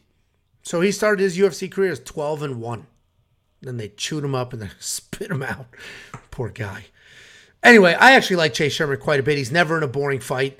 Always coming forward. Always durable as well. He's not just going to go out there, get hit in the face, and be like, that's it. Like he'll be there hanging out, trying to get it done. But I will spend that $9,400 on Karl Williams. Will you as well? Uh, yeah, he's gonna be in my DraftKings for sure. He sure will. He sure will. And if you want to see who else, he Sherman will. you want to see who else will be in some of our DraftKings lineups and our picks for DraftKings and other DraftKings information, be like the community. One of our premium members just won $78,000 using our insight, our advice, our tools to build a lineup, made a fortune. That could be you. We want picks.com, just $10. It probably won't be, by the way. It's not that easy. But we want picks.com, just $10 to a month, $10 a month to unlock everything you could ever want. Let's check up. Uh, we got a whole bunch of super chats oh, and a comment. Yeah. Couple of comments. One, Ben from the Colony. Uh, we go to the Colony all the time. Big fan of the uh, Grandscape. I don't go anywhere, so Jacob doesn't go anywhere. I go to the Colony. Grandscape, you go to Top Golf. We've we've been to Top Golf. That's the all the time. When's the last time you've been to the Colony? We just went there for the freaking. Uh, okay, the time uh, before that. Last last. I go twice a year all the. I have been five times in the last month and a half. I'd like to see some receipts on that. There's literally receipts because okay, we're putting carpet right in. Uh, that on, came from. Put, put, this slide away. Get out your. You know what? You know what's so funny? Your bank account. Let's, Here you go. You, go no, it. you know what's so funny? Let's I literally. You're, I about li- to, me, you're about to dox yourself. Let's see it. I, you I am. You better be real, real, careful with that. I am. I'm not going to show that. Anyway, okay, yeah, I'll we, show you yeah, this. I wouldn't do that. This is from the colony. I'm not going to show the receipt. Thank oh, you, Jacob. Nebraska furniture. We love Nebraska furniture, Mart. We do. That place is phenomenal. Anyway, it's phenomenal. Right. I got all this furniture, this big ass room, and this big ass room. You know, you know how much money it costs to furnish this fucking lavish penthouse. All of it came from Nebraska. It's, it's a Murphy bed. All this you pull. You, you hear this echo? it echoes. It actually did. That's because it's vacant. You pulled down your Murphy bed. All right, five dollars super chat from Joe Todoro. Every time Karl Williams fights now, Jacob won't let me live it down. Mm. I mean, it is kind of a bad. Uh, you were so sure of yourself, Joe. Yeah, that's a bad so, look. And you and you are, and I should have known because you are biased for those Pennsylvania guys and everything, the New Jersey guys and everything like that. So, but that was not a that was not a fun moment for me on that live stream. Yeah, hundred percent. Um, Alan, five dollar super chat. I remember a fourteen fight win streak for Jacob. Oh hell yeah! I don't. I don't. Oh hell Ten yeah. bucks for premium is cheaper than two cups of coffee here in California. Alan, we appreciate you very much. That ten dollars for premium, it's literally there's people selling just a tiny piece. Of we should make it five dollars. nope. I will. I will. I will lose money at five dollars. That won't cover the overhead. But it uh, super cheap, super not cheap because the product is phenomenal. Yeah, super affordable, incredible value. And uh, this challenge still stands. This is serious. This isn't me just talking trash. If you find somebody else's premium, or you've come across somebody else, uh, uh, whether it's a large organization or a small one, that is selling something in premium that we do not have, let me know. We'll take a serious look at it, see if it's something we can add. Uh, we did get one suggestion for historical DraftKings pricing. We can try to figure that out. And if you find somebody that has better value, let us know. Let us know. $2 super chat from IB Win. IB Win, you guys are the best in the business. A couple of hundred emojis. Thank you very much, IB Win. Appreciate that. That was his And first I- ever super chat, by the way. Oh, well, thank you very much. Genuinely appreciated. And um, welcome to the show. Live long think and we're good. Okay. Thanks for telling me not to dox myself. I 100% was going to hold up that carpet receipt. Live long and prosper. Jesus fucking Do you know what that Why? is? Yeah, it's from fucking nerd bullshit. Star. Trek. Hmm. Next up at UFC Charlotte, we have the feature prelim of the evening. We have Matt Brown taking on Court McGee in just a, probably a battle of the Chest just tr- true OG, yeah, true OG vets. They both have similar life Are you gonna shave yours for the uh, for the cruise? I already did. God does it for Baby me. I can't. I can't grow chest hair. Really? I cannot. I, I no. I can't grow chest hair at all. Or back hair. I'm nice. I'm very smooth. Um, Matt Brown taking on Court McGee. Both these guys, older gentlemen. Both these guys have been absolutely putting on a show for a very long time. Both came through the Ultimate Fighter. Both have been in some all-time wars. Super durable guys. Very similar fighting styles. We got Matt Brown, 23 and 19. Two and three in his last five. He's coming off a split decision loss to Bryan Barber. A lot of people think he did enough to win. He's taking on Court McGee, 21 and 11 overall, two and three in his last five as well, coming off that knockout loss to Jeremiah Wells. I'm going to break these guys down together because they're very, very similar. Both of these guys come from an era of mixed martial arts where you could just be really tough, understand all aspects of the game, and have some success. They're not particularly fast. They're not particularly athletic. Neither one is amazing at any one thing, but they're both durable. They're both tough. They're both going to keep coming forward. They're both going to keep working hard. And both these guys have had objectively successful careers before these sort of 1% athletes started coming into the sport. The small difference between them is Matt, you know, Matt Brown's a little older, a little more years on his body more of a striker, very powerful hands. Court McGee has become more of a grappler as of late. Um, he's worked in eight takedowns and 19 minutes of control time in his last three fights alone. He is coming off that bad knockout loss to Jeremiah Wells. Matt Brown coming off a split decision. Didn't look great in it, but remains incredibly durable. I think Matt Brown's going to win this fight, but I'm really just basing that off just straight up grit and durability because if Court McGee wants to wrestle hard, he could have some success, right? That is how people have had success against Matt. So Matt's going to be the pick literally because I think he's going to be more durable here. He's going to come forward, he's going to bomb away and Court might be a little gun shy because that was it was that his first knockout loss ever? Or it was like Uh, the first one in like was a- 20 was- years. I mean, that was a that was a bad that was a not good one. It was very bad. If it wasn't his first knockout ever, it was like his first. Santiago Ponzinibbio in 2016. Yeah, so it was his first in a very, very long time. UFC time. on Fox 19. You headlined that card? 2016. Think about it. 2016 UFC on Fox. I'll give you. Actually, Yeah, I no, need a hint. No, you It's- you should know it. I, honestly, you should know it. That, that's your clue. Give me a weight class. Give me a weight class. Uh, light heavyweight. Oh, Glover and um, it was Glover and uh, I watched this live. It was in Tampa. It was Glover and Rashad Evans. I was there in person. There you go. Yeah. There we Thank go. you. Yeah, we Hey, there we go. Okay, see Yeah. what the sobriety does? Holy shit. 48 hours. It's working, 48 baby. hours- it's working. He's back. Angelo's back. Oh my god, I'm so happy for him. He's back. oh my god, we got Angelo back. Holy back. shit. I have I've wrestled me away from the demons. Actually, this isn't a good joke because both of these guys actually struggled with substance abuse. So maybe don't be yeah, maybe don't make lighthearted jokes about me drinking wine on the week. Well, it seems like they're doing great now. They've had they've had great careers and they're durable guys. And, and I agree with you. I think that this is a, a slobber knocker of a fight. And if it comes down to a slobber knocker of a fight, I kind of like Matt Brown. But you did mention the Court McGee in the wrestling. If he's able to get Matt Brown on the ground on his back, he's going to win that fight. But you know, Matt Brown is a, is a durable guy, and it, it seems like I, I mentioned this in my quick picks, and you, you maybe you agree or disagree with me. Everything that Matt Brown does is like it feels, and this is going to sound so stupid, but it feels like it's like tricky. Like it feels like it's just like unexpected. Like the elbow, every when he's in the clinch, the elbows he throws. You saw that against uh, uh, Bryan Barberena, like the inside trip takedowns that he has. Everything he does feels like it's just like, oh, just comes out of nowhere and he surprises people with it. And I can see him having that success in here. Court McGee getting in the clinch positions, not taking down Matt Brown right away, but Matt Brown's against the fence. All of a sudden, it's boom, it's those elbows, it's those weird situations where he's cutting them up, and he's just being Matt Brown in a fight. And it, it, I you know, maybe this is a, a I don't want to say a bias pick. It's not like I'm like a huge Matt Brown fan, but how can you root against a guy like Matt Brown? Nothing against Court McGee, but this might be a pick from the heart.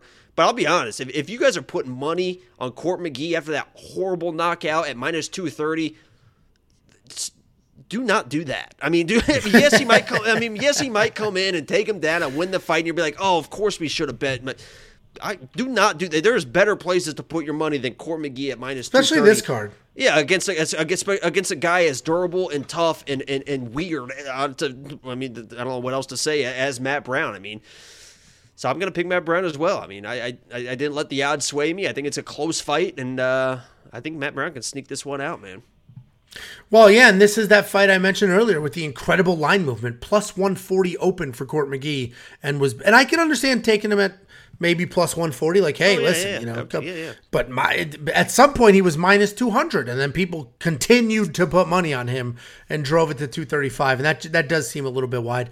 And we keep talking about court can wrestle Matt Brown had five takedowns in that loss to Bryan Barberena, which is a lot of, why a lot of people think he could have won it. And those takedowns, because, those it was like a the inside trip. He literally just shoved them down, like put it like it was like like a, like a kid at recess, like just picking on kids, like put your foot behind him and just push them backwards. and honestly, anyone can kind of take Bryan Barberena down, but uh, he did do it as well. So, but, but just the fact that he wanted to do it, right? He like is evolving, I guess, right? Like yeah, let me decent, let me yeah, mix this top up. controls. I mean, he got on top of him too. He yeah. followed him to the ground and you know. No, for sure. So anyway, we're both uh, on the Matt Brown side, but um, this should not be a fight that you spend money on. Could be a good DraftKings fight though. Seventy five hundred dollars on Matt Brown. We need some underdogs. You know for a fact this dude's going to fight for your money, and frankly, I think he wins. So I may have him in my lineup. What are you laughing at? The biker gang thing? Yeah, they they do look like they could be like rival biker gang leaders. Yeah. what are you doing in my bar? Well, WeWantPicks.com. It's only $10 a month. Just click become a member at the top. You're going to unlock everything that we have the picks, the bets, the line movement tracker, the data, the insight, all of the information. The freaking DraftKings optimizer builds lineups for you. You click a few buttons, it'll spit out your lineup. WeWantPicks.com. Just click become a member at the top. What were the uh, gangs and was it Romeo Romeo and Juliet? Is that did they like the gang wars and Romeo and Juliet? What am I thinking of? You're thinking of um, or Hamlet, West Side Story. West, what, no, Sharks and Jets. No, no there's Sharks something else. Jets. No, I think in I think in Romeo and Juliet there's stuff too. Okay, I really could give that no fucks. Well, that's important. It's, it's kind of U.S. history. Next up at UFC Charlotte, we have Tim Means taking on Alex Morono. Tim Dirty Bird Means is 32 and 14 overall, 3 and 2 in his last five, riding a two fight skate. He's taking on Alex Morono, 22 and 8 overall, 4 and 1 in his last five, coming off that late knockout loss to Ponzinibbio. This is another fight with some interesting. Uh, with an interesting line, the movement is not interesting. The movement makes a lot of sense here. But Tim Means open as a pretty big underdog, is still a pretty big underdog, but it has tightened and I'm surprised he's that big of an underdog because I don't think Tim Means, I don't think anybody should ever really be a two to one favorite over Tim Means unless you're a top ranked guy. Tim Means is tough. He's high volume. He's a solid striker. He can work in takedowns when he needs to. He's tricky in his striking because he's got that karate style stance. 24 of his 32 wins are by stoppage. He has been stopped though eight times on the other side of that. But everything about Tim is a mixed bag. He can come out there look like he has phenomenal striking. Then we'll see him lose a striking match. He can come out there, use his wrestling really well, and then see him lose his wrestling match. But the reality is, Tim Means is an active guy. He's got a frustrating style, and he is coming off a really, really close loss to Max Griffin where he was knocked down, but he had three takedowns and he landed more total strikes and he's fighting Alex Morono. Alex Morono used to be a mixed bag, right? There was times where you'd watch Alex Morono fight and you could be like, this guy could be a world champ. Then you'd see him fight and you're like, what's going on with this guy? Why can't he put it together? He did build himself a nice little streak there, start to put it all together, had a couple nice wins in a row, was solid fight with Ponzinibbio before he ended up getting uh, getting work there. But he's a well-rounded guy, clean striking, solid grappling. His body's always in the right place at the right time. He's always doing the right things, and he can work in takedowns if he needs to. If he's getting into some trouble, he was up two nothing on the Ponzinibbio scorecards before getting stopped in the third. I do think Alex Morono wins, so I don't. My open here wasn't to say that Tim Means is going to win. It was just I don't know if minus 325 that opening line that definitely seems super wide. Tim Means is a is a tricky, gritty kind of guy. The line's shrinking. It's now minus 223. I do think Alex Morono wins, but I personally, low confident pick. I'm not going to spend the money because um, Alex is going to need to stick and move, stick and move, stick and move. He doesn't typically work in the takedown. So it's going to be a lot of stick and move, probably defending takedowns. And that could be a little bit of a trouble if uh, Tim's just comes charging forward. What do you think?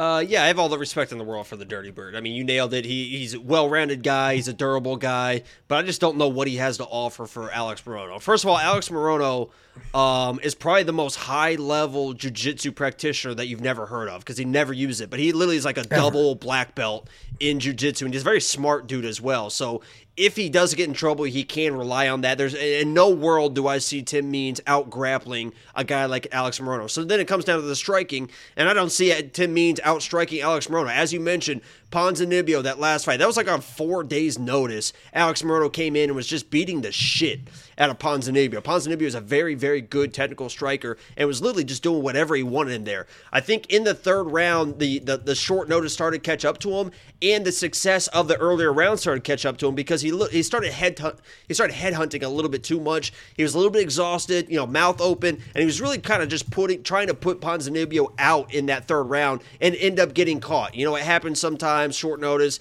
and I don't think it was a, like a super bad knockout. He, he was put down, but he was still kind of there, and they stopped the fight. It is what it is. He's got that high guard. He throws out that jab, and he got real, real power in his hands. And I just love his his footwork for this fight. You know, Ponzinibbio was not able to touch him until you know that late when he was overextending. Tim Means, I don't think he's going to be technical enough. And when he tries to get wild, I think Alex Morono is going to be there. Um, with the with the power. So I, I, I definitely don't think the Dirty Bird can come in and out out grapple Alex Morono. So it's going to come down to the striking, and I believe that Alex Morono is the better striker. He's got that high guard. It looks weird when he's in there. It's going to look like holy shit. Does this guy know what he's doing? Because he's you know his hands are like up here and he's bouncing, he's bouncing, but all of a sudden he snaps that jab and he throws a little bit too. Uh, he throws that two behind it. It's like oh shit, yeah, this guy does know what the hell he's doing in there. And his footwork is good. He's very clean. And like I say, he's a very high IQ fighter. Made a mistake last fight. I think he cleans it up, and I think he can come in here and absolutely kind of dominate um, the Dirty Bird. I don't know if he's going to be able to find the finish. Dirty Bird's a tough dude, but um, if Dirty Bird still, if he comes in and like thinks he's gonna like wrestle this guy, or maybe he gets hurt and he tries to default to wrestling, um, he'll get choked out too. So I, am all in on on Alex on this play. Yeah, we're both on the same side of the pick. This is why we do confidence levels for premium members. If you're a premium member, you go to my page, you go to Jacob's page, you're gonna see if you're on my page, for example, you're gonna see the fight, my pick for that fight, my confidence level in the pick for that fight and then you're going to see my and round all mine are high. all mine are high this week. You didn't change those, right? I did change them. Honestly, somebody in Discord was like Jacob at a I certain point. Oh, yeah, you, you he's not right. He's not wrong. He's oh. not wrong. Well, I was proving a point. Angel called to, me a pussy. I said, okay, me, fine. Yeah, that's how I handle my business. I get right in your face. You, you, like a little brat. Is how you handled it. What do you mean? Like you a said, little brat. You said, "Oh, why you?" The, the, whole thing started with the Pete Rodriguez. Why do you have him as low? I was like, "Okay." I said, I said, no, I said, yeah, I said, what a loser. Issue.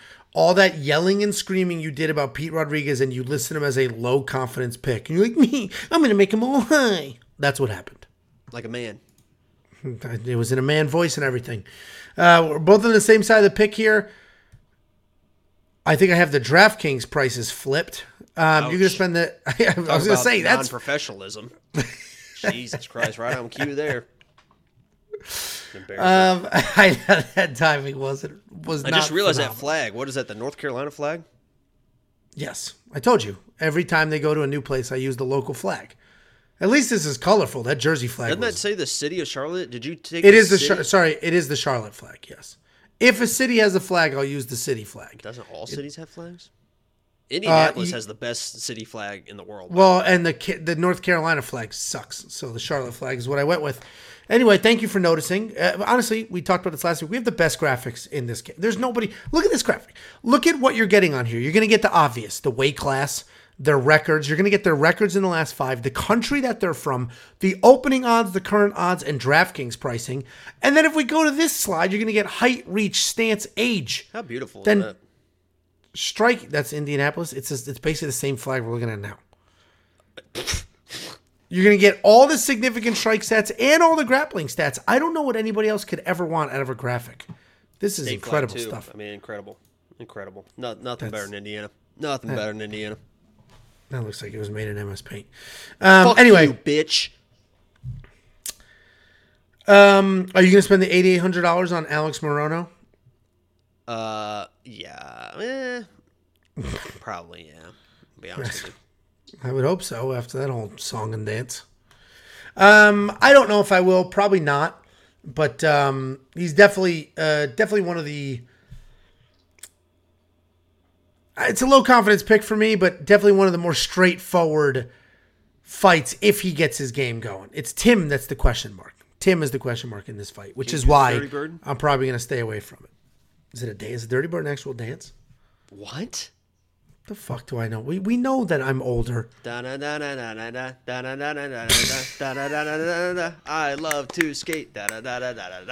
I love to skate. You didn't do that at the skating rink?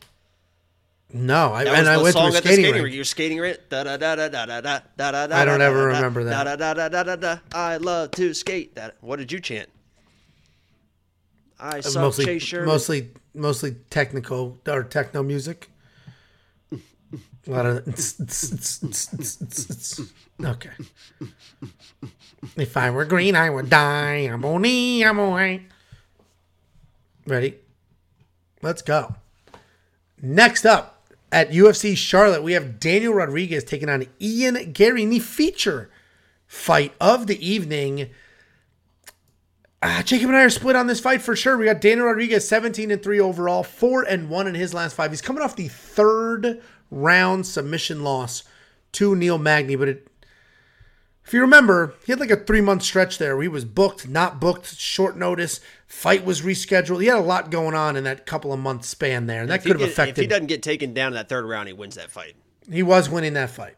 That, It was, that- well, it was a close fight, but yeah, yeah Yes. because he Yeah, was well, my I mean- lock of the week that week, and that was not a that was not a fun watch for me. I remember watching you watch it, which was fun for me. He's taking on undefeated Ian Garry, who is looking for his fifth UFC win. These are two strikers, and this will be an interesting fight because we haven't really seen Ian Garry um, fight somebody at the level of Daniel Rodriguez yet. Not that Daniel Rodriguez is some world beater, but Daniel Rodriguez is going to come in here, have technical striking. He's a very good boxer. He picks his shots well. Really good takedown defense. No grappling, but he's not going to need it in this fight. His boxing is crisp. His cardio is very good. He does use his cardio as a weapon at times. He's going to keep coming, keep throwing, keep coming, keep He's throwing. with Eddie Bravo, by the way. No grappling. Disrespectful. Okay, Planet. 10th planet. Anybody Rubber can guard, sign up guard, at any gym. guard. Okay. Um, he can fade later in rounds, but it doesn't really stop him, right? And that's if so you're grappling on him and you're shooting on him like crazy. He's going to defend the takedowns. It will wear on him a bit, but I don't think that's going to be a concern in this fight. I don't see Ian Garry going that route. Ian Garry, in his own right, is a very good striker. Crazy hand speed, fantastic footwork. He is hittable. We've been saying he's hittable since his very first fight. Going into his first fight, it was this guy's hittable. Then in his first fight, he was hit. And he gets hit in almost every fight, most notably in his last fight. Dude was almost down and out. And he was like one of the most bet fighters on that card, and he was almost out cold. No, I was not. I was in the arena. I, by the way, I was. Uh, by the way, I was. I was at uh, 285, and that was not a fun moment to watch him get dropped like that because I was locked and loaded on Ian Garry that night. It, it was bad, um, but he was able to recover. He, he dusted it off, put it back together, um, and then was able to get his own his own stoppage win in the third. And I I get it. Like he's a he's a very good striker, and he seems to be you know he's definitely not seems to be he's putting people out. He's doing the right things. He's tough. he is way too hittable. I don't think anybody can argue with that. He is way too hittable and he's getting dropped. His chin is holding up. It's almost Drew Dober esque outside of this past week where he's getting dropped but recovering and then, you know, putting it back together. But I think Daniel Rodriguez is a little different. Daniel Rodriguez is a lot better than some of these other guys that Ian Garry's been fighting. If if Daniel Rodriguez, who doesn't have insane one punch power, but he's got very good volume, very good accuracy, and is a good striker. If Kenan Song got to Ian Garry like that, I could see Daniel Rodriguez getting to him more often. Probably not going to drop him, right? Because he doesn't have that same insane power. But I think Daniel Rodriguez is a solid underdog. People hate that pick. Some people love it. I mean, I guess that's what happens. We have 13,000 subscribers. Uh, you know, we're going to get both sides. again. Oh my I know. god, my nipples got hard. It is. Not, hey, listen. Almost two too. We'll have two million views this week. Or I mean, this month. Yep. It's all it's all going well. Okay, I can hear the rubbing. But I do think Daniel Rodriguez is a solid underdog here. I think he's going to be the best striker that Ian Garry has fought so far, without a question. Who else could it possibly be? I was impressed with how Ian recovered in the last fight, but if that was against Daniel Rodriguez, I don't think Daniel would have given him the time to recover. He would have immediately poured it on and immediately come forward, immediately started touching him up again. Where Kenan was like Shot a working, takedown. Yeah, it was like What? working other How stuff. many Like, what are do you we doing? see that? I mean, how many times do we see somebody hurt somebody? I think last week it happened to somebody. It's like, what are you? I mean, I've sitting here on these live streams, like, what are you doing? Get off of them! Holy No, shit. it's it makes absolutely no. We did see it in the last week. The dude fighting Joseph Holmes, Claudio Ribeiro.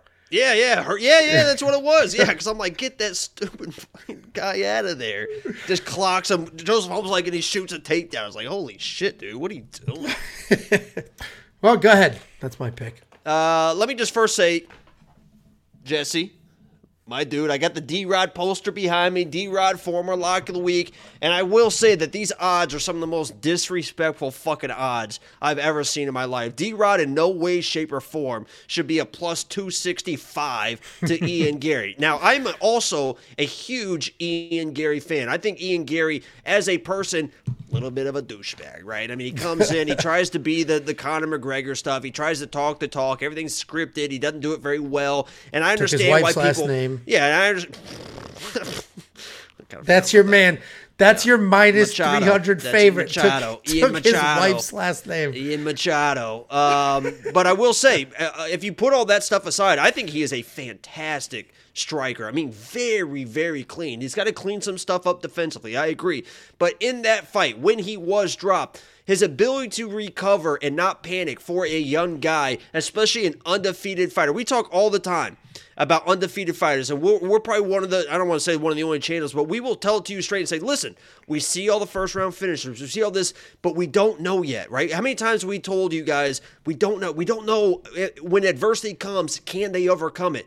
Ian Garry's an undefeated fighter who has overcome adversity. He's getting dropped. He's gone through the tough decision fights, and he has come through and he has won those fights. So I don't have to worry about Ian Garry as much as these undefeated fighters. In that fight, his last fight, when he got dropped, he, he was able to immediately get to the fence. He got to the fence. He stayed safe. He got out of the round. What did he do when he got to the stool? He looked his coach in the eye and he said, that was my fault. You know, I got I got a little aggressive there. That was my fault. I'm not going to let it happen again. He understands when he makes mistakes and he stays in the moment. He doesn't panic. We see a lot of times these young kids, they panic in those moments. He stayed safe. He came out in the second round, was a little bit more tactical, a little bit more safe, won that round. And in the third round, when you see him pouring on, when he gets in the flow, there I, I'll say it right now, there is nobody in this division that is a better flow striker than Ian Garry. I mean, he has boom, boom, fast, fast hands. The the way he throws body and head and the combinations he puts together. Now, against D Rod, God, it, pains me to say this, but I think D Rod's going to have the pressure.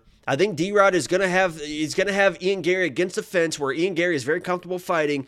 And D Rod is a very proud guy. He's a very proud guy. He's a very proud fighter, and he I, I assume he feels extremely disrespected. This kid's coming in. I'm a three. I'm almost a three to one dog to this kid, and he's looking at this kid. I think he's going to get a little bit too aggressive. He might touch Ian Garry early, and he's going to overextend. And when you overextend against Ian Garry, he will just absolutely pick you apart. And I just see that happening to D Rod in this fight. I have nothing against D Rod. This is a great test for Ian Garry. This is one of those fights where it's like, are you real or are you not? And we're going to find out if Ian Garry is going to reel. D Rod is a great test for him because he does have the boxing. I just think he's going to get a little bit too overextended, and Ian Garry's going to be either with the counter strikes. He's just so fast. This guy's so fast, man. So Ian Garry's going to be my pick. I'm, I'm, I'm pretty confident in it, but I got all the respect in the world for D Rod, and these odds are, are, are, crazy. If I'm putting these, I, I think Garry should be the favorite, like minus 150, minus 175. I, I would probably bet something like that, but I'm staying away from that. Let's let's let him get through the D Rod fight, and then we can start loading up on the kid.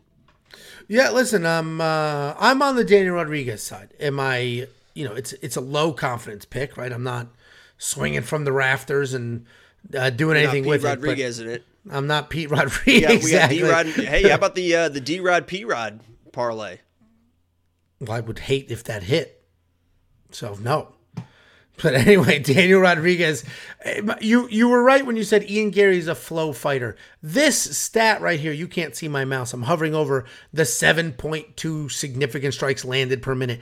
That stat from Daniel Rodriguez is why I personally don't think Ian's going to get the time to hit a flow. Daniel just keeps pumping it out there, especially when he doesn't have to worry about takedowns. He just lets his hands go, and that volume just continues to stay out there. He's not going to let this kid hit a rhythm. His chin is high, it's too high. So we're on opposite sides of this. Uh, let's throw 100 on this at odds. What's that? Let's throw a 100 bucks on this with the odds. I just said I don't like the odds for Ian Garry. Why would I play that bet? Well, I, if, if we want to do a 100, on the other fight. Let's do one here too, and we're good. Two to one. I'll give you two to one. I'll even give you better. I like odds. the odds in the other one. I, I literally just said I don't like the odds of the Ian Garry. I'm not. I just like lowered them for you. I lowered them from you two to one. I'm giving you two to one. I said I'd like it at 150. Don't you remember I just said that two minutes ago? Absolute dork. I'm not the Absolute one sitting here dork. screaming like, "Oh, he's a lock." He's. I mean, you were the one that was screaming that fucking Natan Levy was a lock. Oh, he's he's in my par- safety parlay. You should bet everything if you guys blah blah. I didn't sit here and do that for Ian Garry. I said I don't agree with these odds. I think it should be minus 150. And you said I agree with his life choices and what he did with his last name. And it says a lot you about you as a person. Very like progressive. personal because you just got very caught. progressive. I didn't get caught. I offered you, you a caught. bet and you declined.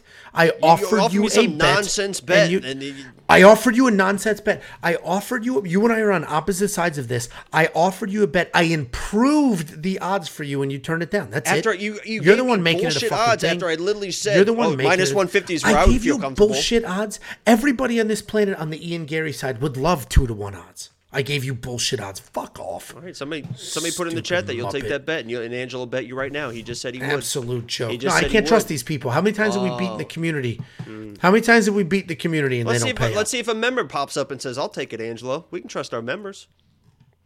Let's see. Can we? I, really, I really don't know. I really don't know. Twice in a row, this fucking fat turd. I'll bet you. Shits. I'll you bet Joey T. bitch. I'll bet. I'll bet oh, you. Shit. I'll bet Joey T. I'll bet Jesse. Names I see. Quint. I'd bet. Yeah, so am I though. I'd bet Quint. No, but you're naming everyone that's on the D Rod side. I don't know what those half those people are on. Jeff Lebowski. I trust Jeff Lebowski. That well, sounds he like said, "I'll take it." Name. So there you go. I don't know who the fuck this guy is. Anyway, seventy two hundred dollars to ninety two hundred. I will spend the seventy two hundred on D Rod because I think that volume is really going to add up. Do you like Ian Garry and DraftKings at least? I think I respect D Rod too much to put Ian Garry in my DraftKings. To be honest with you. I mean, it makes sense. He's not a guy that you're just going to put out. I mean, it, you know, He's a tough guy, big time chin. Yeah, EO. I'll bet EO. Yeah, exactly. That's why I can't bet the community anymore. Because if I lost, oh, I would have paid up. It would have been a thing. Never, never hear the end of it. Then I win, and we just lose it. You know what's funny? You mentioned EO. What's Anybody doesn't. Joey T. I'm on Facetime, and the girlfriend said, "Why? We, we, you got we get, get it, dude. Yeah, we get it. Holy Christ. shit, man! Jesus Christ. He knows that it's so rare for a guy like him to have a girlfriend that he's got to be like." I've got guy. a girlfriend at every moment. At every moment. Uh, uh, anyway, anybody who doesn't know, EO was a dude in our uh, wasn't a premium member.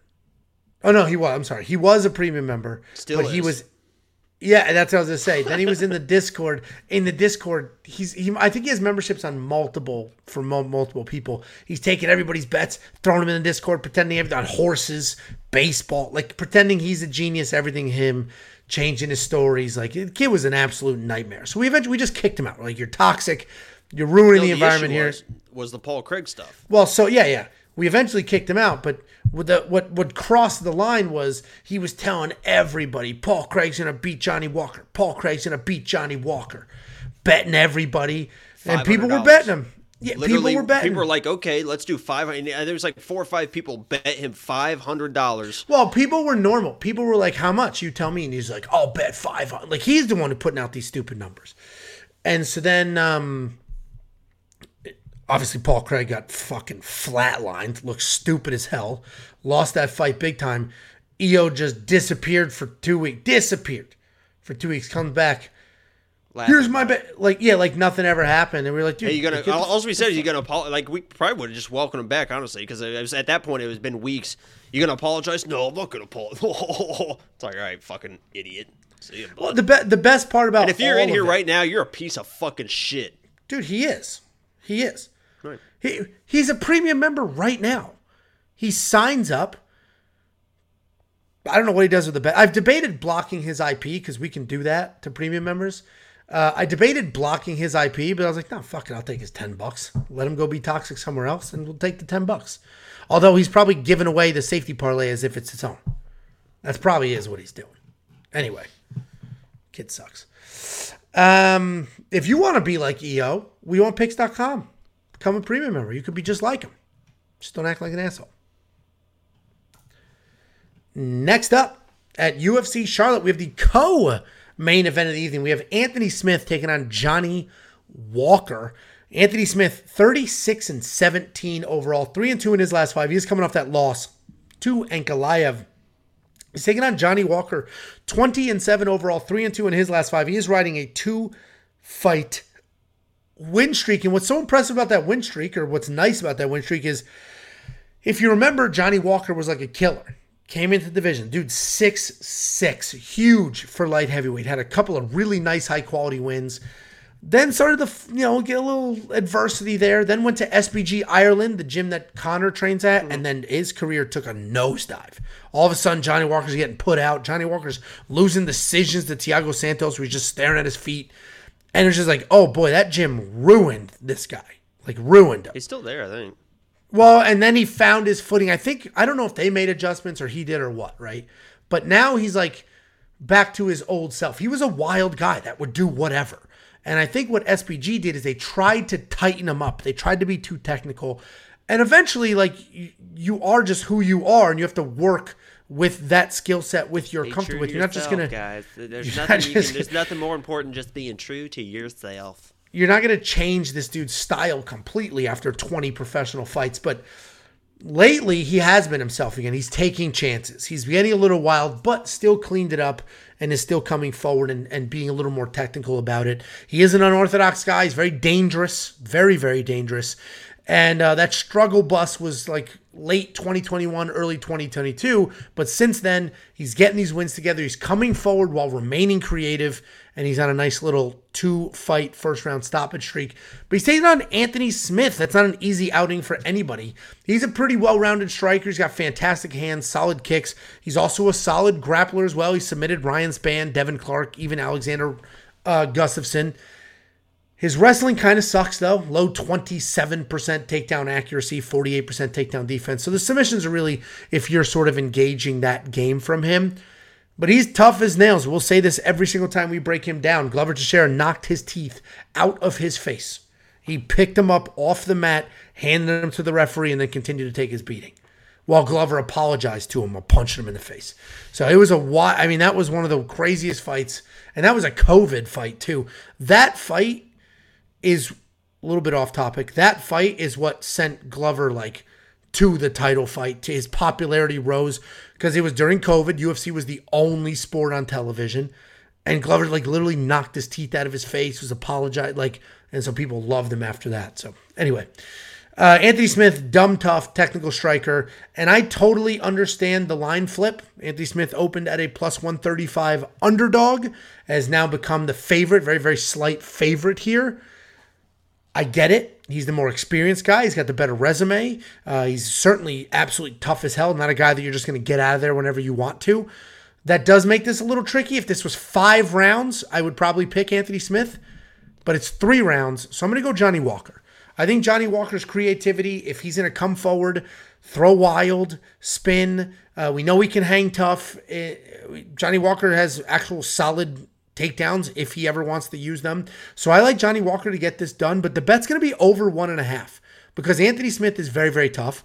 Johnny Walker, you know, Anthony Smith's not like put you out early kind of guy. So I think the over one and a half is the bet here. Uh, I think I have placed that bet as well and thrown that up there for premium members.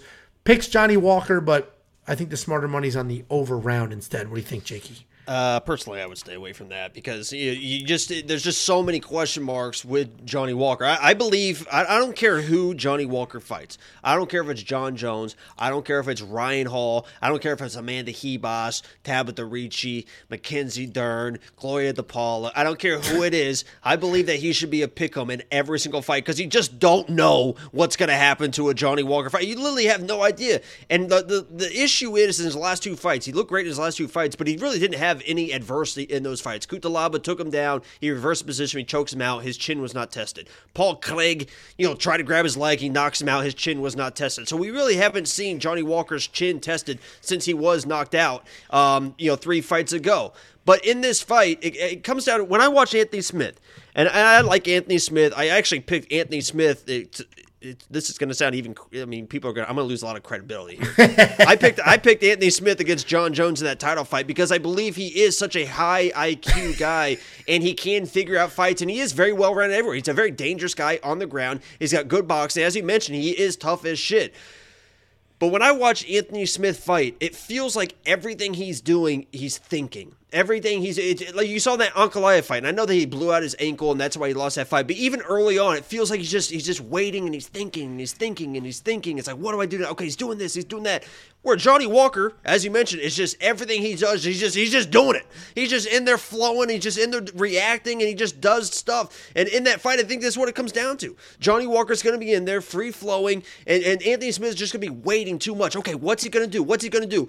He can't determine what Johnny Walker is going to do because Johnny Walker doesn't know what he's doing. There's no reads to make on Johnny Walker. You can't, okay, he's throwing this, now he's going to throw this. You can't because Johnny Walker will just do wild shit. So when you're sitting there trying to make reads against a guy like Johnny Walker, you're going to tell you he's, he's just such a talented, powerful, explosive guy. You're just going to be in trouble before you can make those reads. And I just see how that fight, I, I see that playing out that way.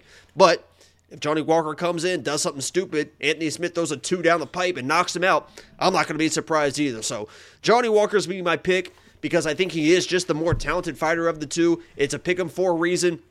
This might be one of those. It's a co-main event, a Saturday afternoon. Throw a hundred bucks on either side and have some fun with it. But um, this definitely is not a parlay piece for either side or anything crazy No. like that. God, it's no. gonna. It should be a fun fight because Johnny Walker is a fun dude. But he is gonna be my pick. Uh, but I got all the respect in the world for Anthony, man. Oh, uh, absolutely. And and one of the things I forgot to mention is Anthony's got that cushy desk job now. He's focusing on his post fight career as he should be. He's a got that. U- UFC analyst desk job. Does a great job breaking down fights, stuff like that. I, I can't imagine. I mean, I don't know. I'm not going to go ahead and assume what he is or is not doing, but that's his future. So I think Wait he's a little yeah. more fo- focused on setting up his post fight career, while Johnny Walker is just like, "This is all I got. I got to come in here and win." And this it, and it sounded like going into that Ankalaev fight that he put everything into that fight. He was in the best shape of his life. He was training. He put on extra weight, and the weight cut was really, really rough for him because he wanted to put on the extra weight to be ready. And that was his big moment to get back in the picture. And then he blows out his ankle. He loses the fight. So how do you really come back when you put everything into Yeah. a fight, you know, and it doesn't go your way, even though there was an ankle injury?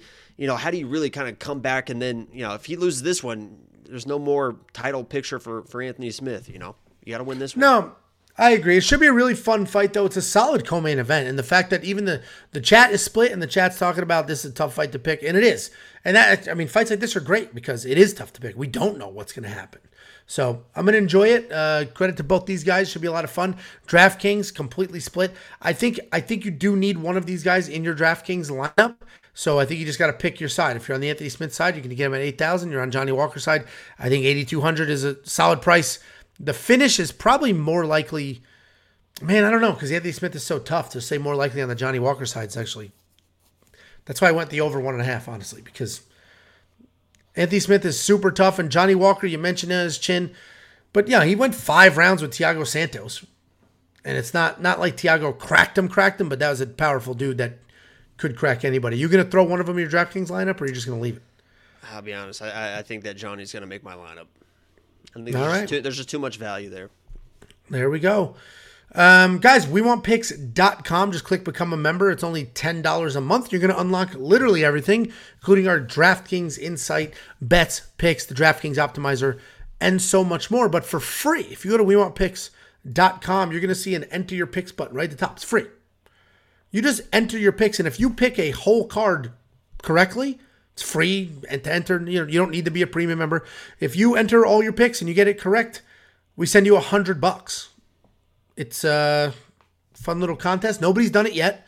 Uh, actually, one person did it, but he entered like 15 lineups, so or 15 different one time. You can vote one time for your picks, but uh, it's free, costs nothing. Just go to wewantpicks.com. Big green button right smack at the top that says enter your picks, and if you get them correctly, hundred bucks.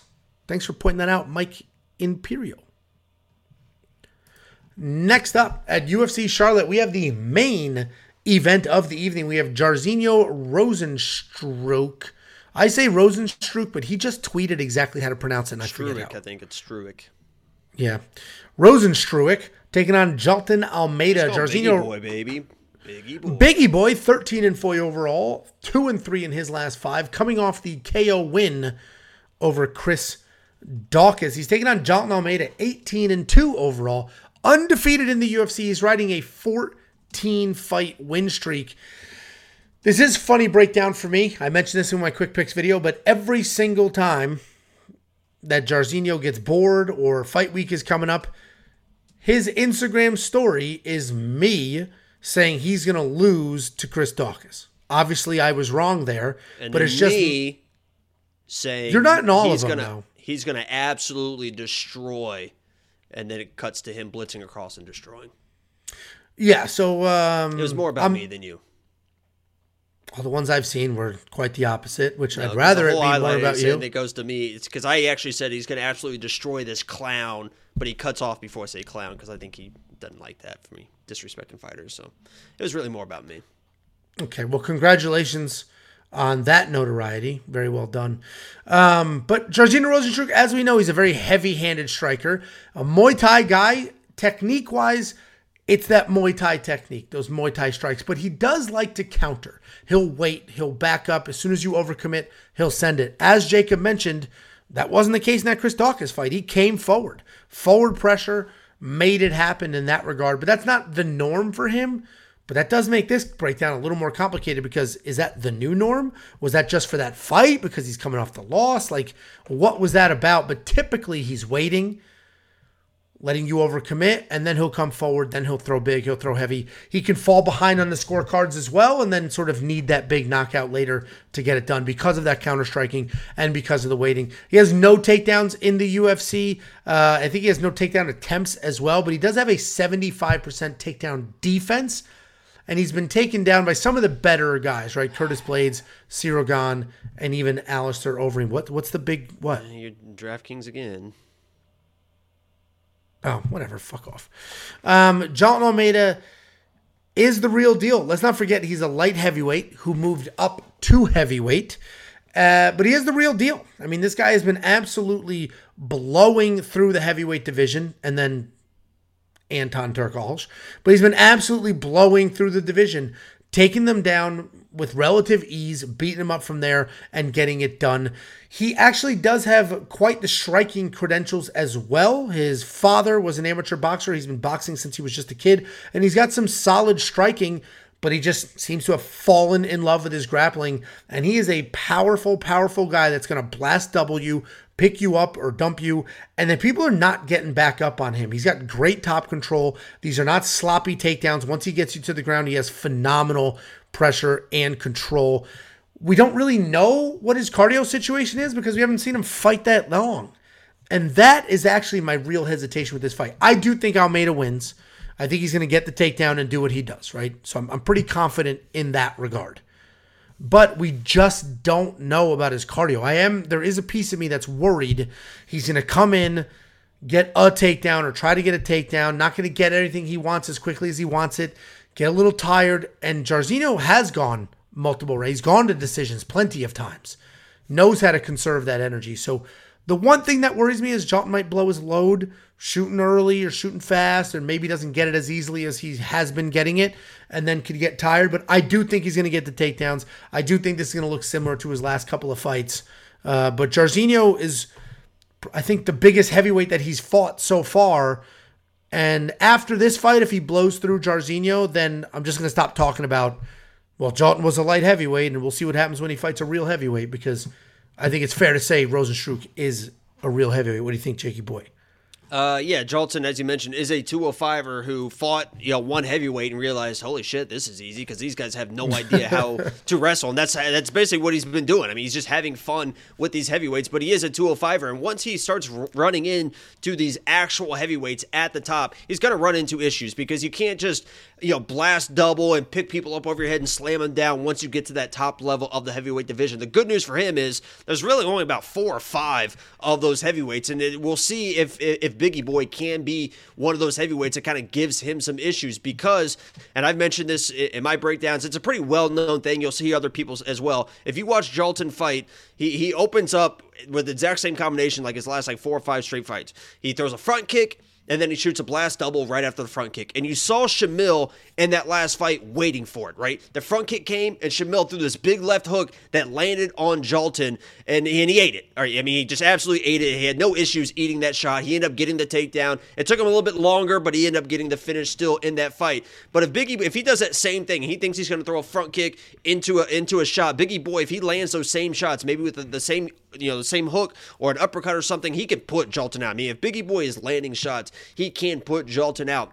And there is a weird confidence for for Biggie Boy going into this fight. He's always a fun guy. If you see him on Twitter, Instagram, and stuff, he's always interacting with people and everything. He's a, he's a fun dude. But there seems like a weird confidence for this fight, and I believe that he's going to come out and say, "Listen, I'm not gonna I'm not gonna wait for the takedowns." A lot of people are just, uh, especially all these heavyweights, are, "Oh my god, oh my god, oh my god, here comes the takedown, here comes the takedown," and Jailton gets on you, and he's going to dump you if you wait for the takedowns. I think he's going to come out just like that Daukaus fight, and yeah, he maybe he comes in and blitzes forward and gets taken down because of that. But maybe he's able to overwhelm this kid. Maybe he's able to get in the face, land some shots, and all of a sudden it's Jailton backpedaling. And if you can get on Jailton and get him backpedaling against the fence, yes, he has striking chops as well, but get him to panic a little bit. And, I, I feel like Biggie Boy is going to come in and try to do what Jailton what what Francis did to him. Francis just reckless abandon, just I mean just wild shots and caught Biggie Boy against the fence and landed the shot and knocked him out. I think I think Biggie Boy comes in and tries that exact same thing. Just boom, fight start, blitz forward, and let's just see if I can land that big shot and knock out a big big prospect and put my name up there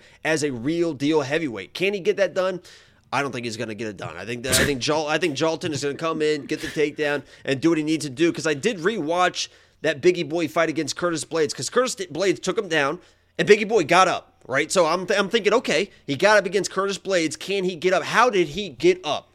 He got up by getting to his fence, giving up his back like most heavyweights do. They get to their knees, they give up their back, they break the hands, and they separate. If you give up your back to a guy as high level as Jailton in the jiu-jitsu, He's just going to keep you to the ground. He's going to throw hooks in. He's going to choke you out. So you can't give up your back. Curtis Blaydes doesn't have that high level jiu-jitsu, so he was able to get back to his feet.